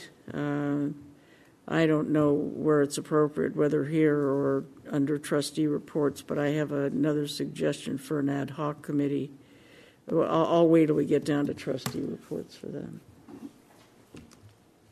All right, on the uh, Legislative Affairs Committee, I know Dan DeGardi and, and uh, Marianne Mancuso and Gabrielle had put in the foundation for that. Would you like to continue in that role? Gabrielle's affirmative. Yes, I, I would also ask: Is could I potentially be um, appointed to McPherson Distinguished as well? We're I'd like to there sit on more than one. Uh, sorry, I'm jumping. I'm all right, jumping all the right. gun. Well, one thing at a time here.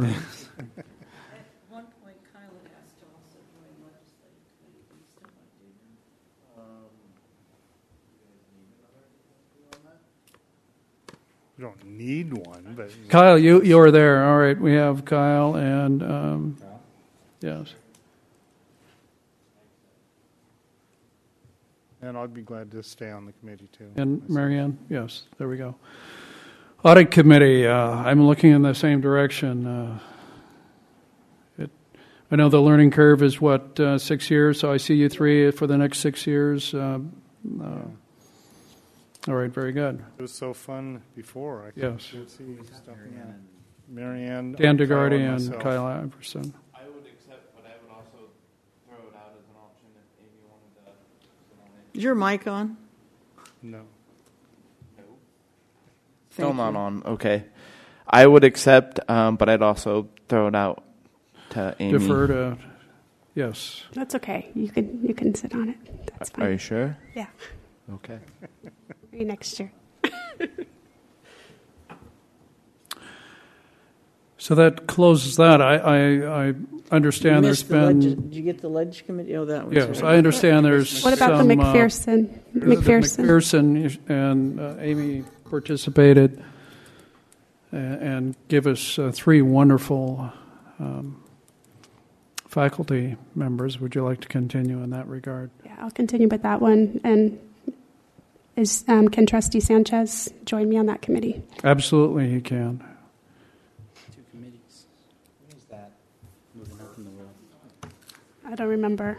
It was spring, wasn't it? Well, It was usually in May, Yeah. but the Yeah. Spring. first or second Friday in May, the first full week of May.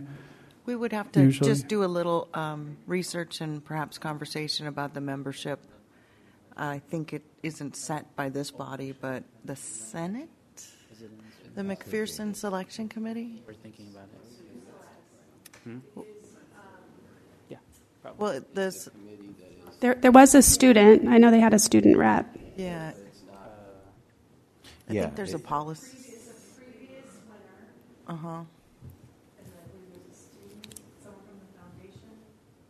Right. PPI. And then yes. one, one, one trustee, I think. is it. Do you think um, the student trustee would be uh, an acceptable guest or participant? I don't know.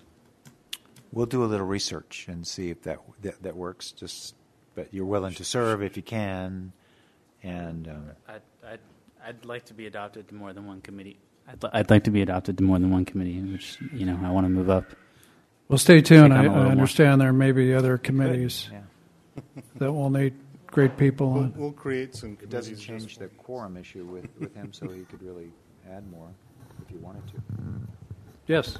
The leg, well, yeah.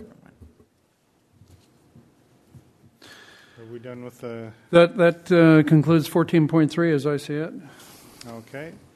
Board reports for 15.1, 15.11 Viticulture and Winery Foundation Board. Trustee Rios. Uh, we have not had another meeting um, since our prior meeting, uh, this board's meeting.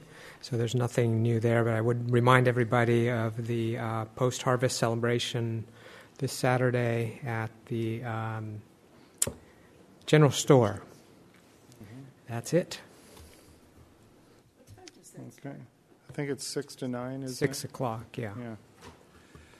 Um, 15.12 Redevelopment Oversight Committee. Uh, we haven't met since our last meeting. We've one scheduled for um, February or March. 15.13 Legislative Affairs Committee, and we haven't met since the last board meeting either. Audit Committee, we also haven't met since the last board meeting, I don't believe.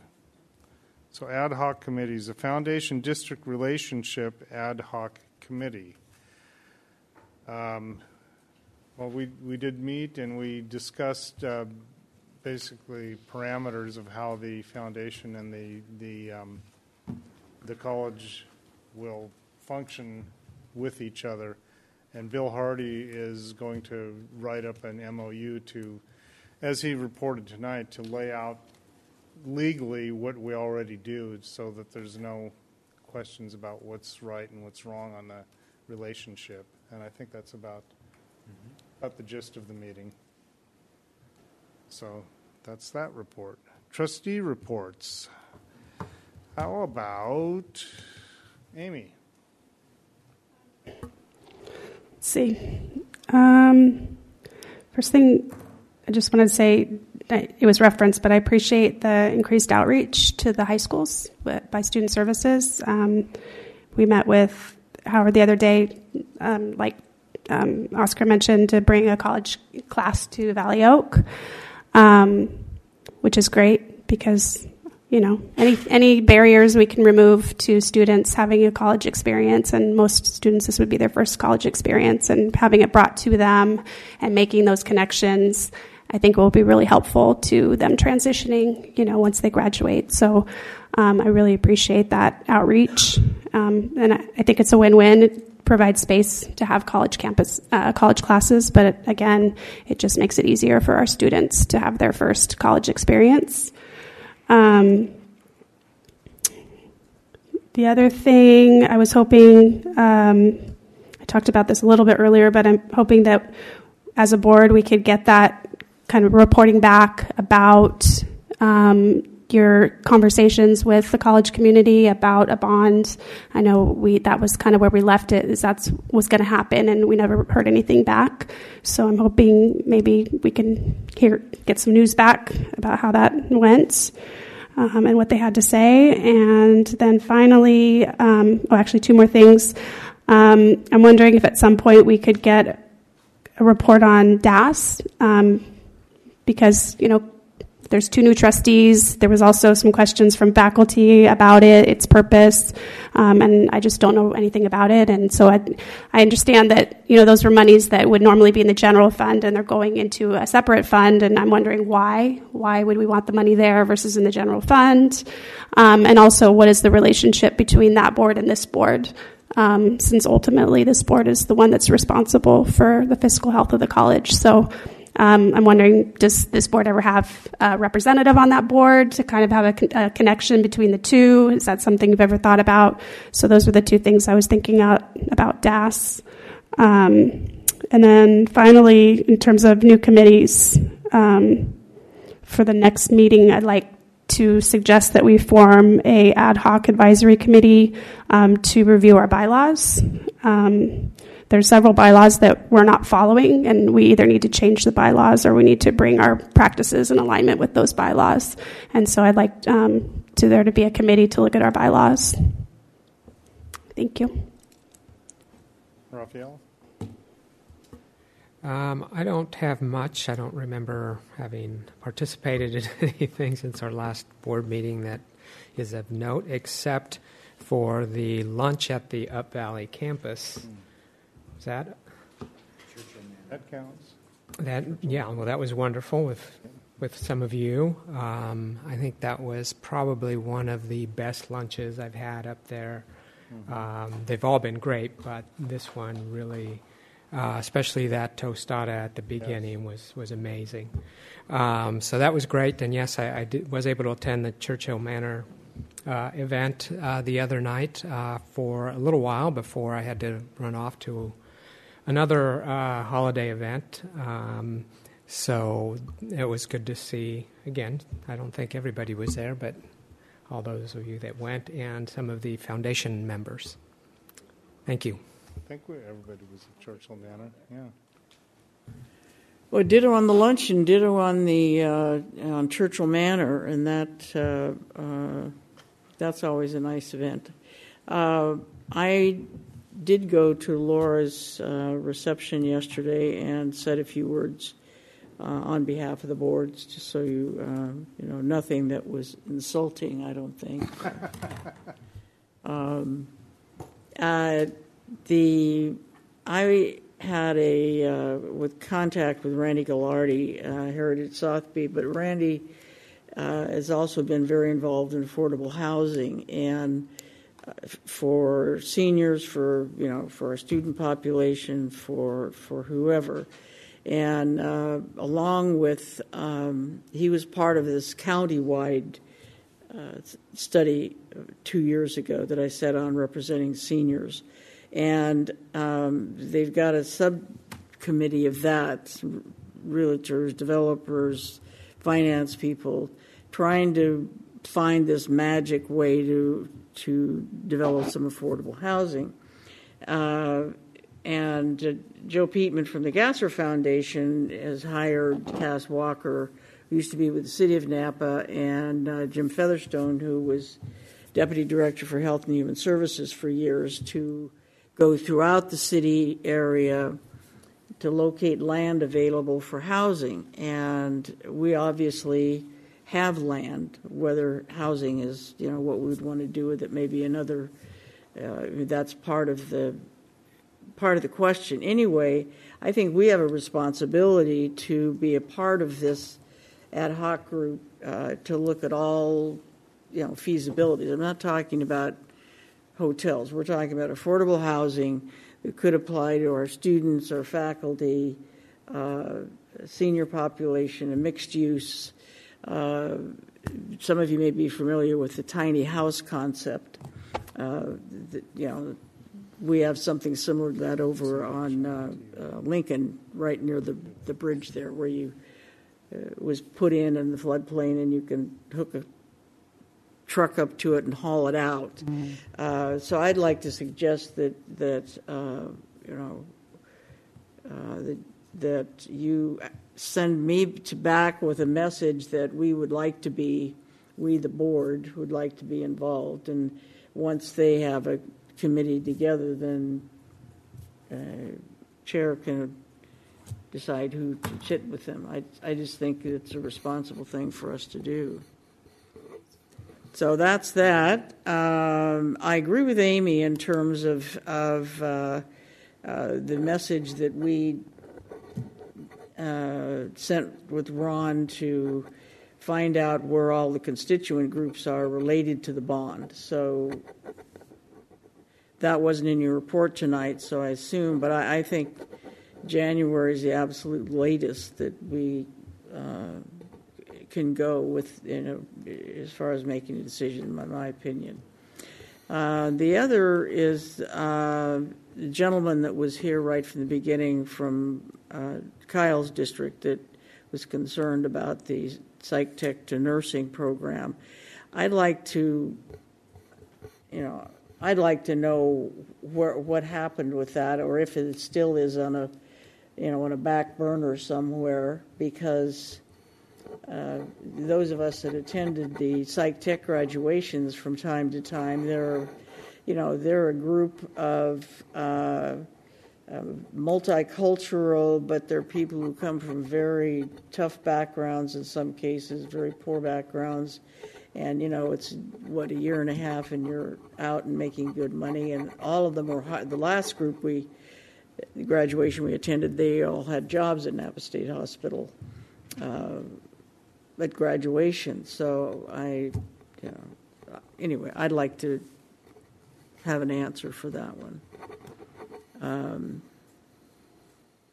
and I haven't attended any any musicals, but uh, some of the women that I play bridge with had never been to our theater and came to the chamber music thing and were uh, well, some of my mahjong group too, but they were just awestruck with the facility. So it was the first time they'd been in it. So Great. that little piece I offered. And happy holidays to everybody. Thank you. Michael? I'd like to thank Joanne for for attending on our behalf, for saying some words. Uh, wasn't able to make it yesterday, and um, you'll be missed. And thank you for all your contributions. I, I uh, did um, enjoy the the Whole Foods uh, and spoke with one of our students, Rachel, and and Greg Seward, who was there. Um, Chris, who's our broker, was behind the, the counter uh, and uh, um, pouring our wines, and it was quite a deal. It was uh, um, six dollars for five wines. So, wow, that's good. And that was for two people. So not a bad uh, flight. Um, um, of wines. Uh, enjoyed the, the luncheon at the St. Helena campus. Um, and the uh, I walked away with two pictures, uh, Amanda. One picture and one picture. So, thank you for for uh, the reception. I appreciate it. It's a lot of fun. And, and thank you all um, um, for your confidence. I look forward to 2016. Thank you. Thank you. Marianne? So, a lot of us attended Mike Thompson's annual event. Your mic on. Thank you. I said many of us attended Mike Thompson's annual event. And, uh, you know, it's really just a lot of leadership in the community, turns out, from every end of the county. And uh, I think it's a great place for us to all be present, or at least have a good portion of us be present so we can uh, uh promote the college as much as we can to uh, the rest of the leadership in the county. It was a great event. I think he said there were about 500 people there. And then I do want to thank Laura and uh, all of her support and contributions that she's made, which I only know this much of this, right? um, but the, the amount that I do know has been very much appreciated. Thank you so much. And uh, I also attended the luncheon. It was fabulous as always.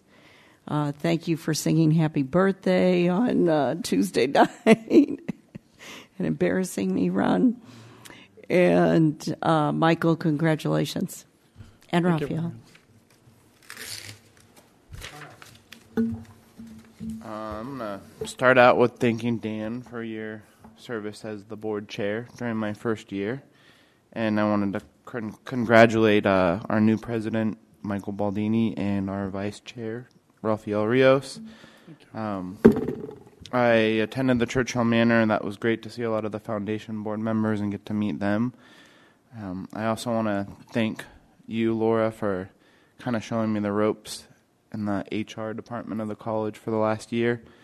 Um, we've got a lot of changing faces, it appears, in administration. Um, and I've been to a lot of events out in the public and working on our, on our relationships with the community. I look forward to the outreach with the high school. I think Oscar, you did a good job with the student equity plan. And I think that about sums it. Oh, the most important thing. I saved the best for last. I uh, agree with Joanne as far as needing some information on what was going on with the psych tech program and the Psych Tech to RN that had been discussed in the past. I'd like to see what happened with that. It was uh, really nice to get an email from one of my constituents. It was pretty neat. I got to reply back to him. You don't get them a lot, so I haven't gotten any. I was uh, happy to see him make it tonight and bring the rest of it, you know, bring everybody in the board into the email. It was great. He saved me some work having to go over the email with you too. So, what he said to me, you guys all got. So, thank you. Okay. Thank you. Give a second shot at it. I just forgot something real quick that I wanted to ask. Um, so, with uh, what Diana and Amanda brought up this evening, when there's something, you know, pretty pressing like that with class cancellations or whatever the topic may be, is it appropriate for maybe something like that to end up on the agenda so we can actually have, you know, further conversation about it? Or how would something like that? Well, let me say that y- y- yes and no. I mean, you know, if, if it, you wouldn't want. There's a. There, it, I'm treading lightly here, but I'm trying to think. Um, I think there could be a report on our meeting. You know, that that might be. I mean, that certainly we'll want to follow up. I have to think about that. I, you know, Okay. some things are very appropriate for information. It wouldn't be an action item, Right. But if it's if it's clarity around scheduling, which Terry I think did a pretty good job tonight, kind of laying out the whys and you know more of that. We might we might talk about that. This is not the place to I think to have that kind of informational debate on at that level. Um, but it, But at least it would give us an opportunity to ask questions. You know, to at least do that to be able to. You do. What you don't want to do is put either faculty or leadership in the position of uh, arguing. Right, Uh, right, You know, No, presenting agree. facts are are good, and we can certainly get at that. I think it's a it's something. It's this whole scheduling issue is something that we're we're dealing with in terms of you know how, when, what, where. Mm-hmm. Um, I have to really think about that. I don't, I don't know, Tara, if you want to weigh in. I'm happy to. You're probably just smart laying out over there. Okay, that's good. You guys can think about it and bring it Yeah. up next month. I'll talk. You know, I, I, I meet with, with both Amanda and Diana and, all, and and Terry, and we'll talk about it as a group and and and come back. Yeah. Yeah, I, I understand. Yeah. Can I just Yeah. c- comment from having sat here for a long time? The, uh, the, the message was a red flag. And uh, so the chain of command goes first, uh, you know, to Terry and then to Ron. What is what is appropriate is, uh, from my perspective, is that whether we do it in, individually so we don't have any, you know, argumentative discussion, uh, which isn't, you know, what we're about, that, that uh, if you have the concern that you just expressed, that you tell Ron you want to know, you know, you'd like to have more information. Um, that's the appropriate way, uh, you know, to to uh, to do it. But that's the when something like that comes up. Doesn't matter which constituent group. It's they're you know listing a concern, and um, then we you know whatever is appropriate. okay. Gabriel, and let's try to get out of here by 10. I'll make my report extra long. Um, I just wanted to thank everybody uh, who's been coming to these meetings, uh, everybody on the board, um, for six months of being here. Um, I've learned quite a bit throughout those six months, especially going through conferences. Um, I've learned a lot about a, a great deal about student leadership, being a member of ASNVC, um, being able to represent my students. Um, I look forward to the next five months, uh, and I'll be back. And maybe after that, yeah, I'm thinking about running again. Um, I'd also like to thank Laura um, because you've always been really nice to me every time I've interacted with you around the college and had that stupid question or something to ask. So um, thank you for that, and I wish you uh, luck wherever you may be going. Um, I was going to thank uh, Lissa too, but I think she's gone. So I'll do that on my own time. Um, other than that, I think that's the end of my report. Uh, look forward, or happy holidays. Have a nice uh, new year. I'll see you guys in a month or so. Thank you. And I'd like to start off by congratulating Laura and thank you. You have a, you've always had a good knack for explaining confusing things in an understandable way, and I, I have appreciated that. I have, and I apologize for missing your uh, retirement function yesterday. I'd actually intended on going, but a family situation came up and I couldn't make it. But you're going to love retirement, I guarantee. It's retirement is good. Um, I did go to Jose Hurtado's um, retirement function, and some of you know, but not all of you know, that we actually go back many years. We both grew up in St. Helena together back in the 60s, and uh, but there was a 40-year gap between when I saw him. And he was really about the only one that I actually knew when I first got elected on the board, and it was kind of nice to see a friendly face. And I said, "Hey, Dan. Hey, Joe." You know, it was it was really nice to for that. And now he's on his next chapter of his life. Um, went to the Churchill Manor like everybody else did, and the uh, the um, I went to Whole Foods, but I went there early in the day, so there's nothing set up for wine tasting. I didn't see anybody, but I did do my duty and and bought some stuff at Whole Foods. And also, my wife and I went to the uh, choir event at the uh, at the PAC. It was about a week or so ago. It was really nice. We in, both enjoyed it. It was fun. Um, we talked a little bit before about uh, Holly Brown from the operating engineers who did the walkthrough here at the college to help set up the uh, career fair. And I won't go too far with that, but we talked before. It's not just booths set up for for informational handouts. There's going to be hands-on events for the uh, for the students to to uh, join in on. It should be a lot of fun. And with that, congratulations to Michael and Rafael, and and uh, I know I didn't set the bar too high, so don't have to worry about that. and uh, I I believe, I don't think we need to go back into closed session tonight unless some, someone uh, thinks so. And uh, so I hope to see everyone here on January 17th, same time, same bat station, and uh, we're now adjourned until next year.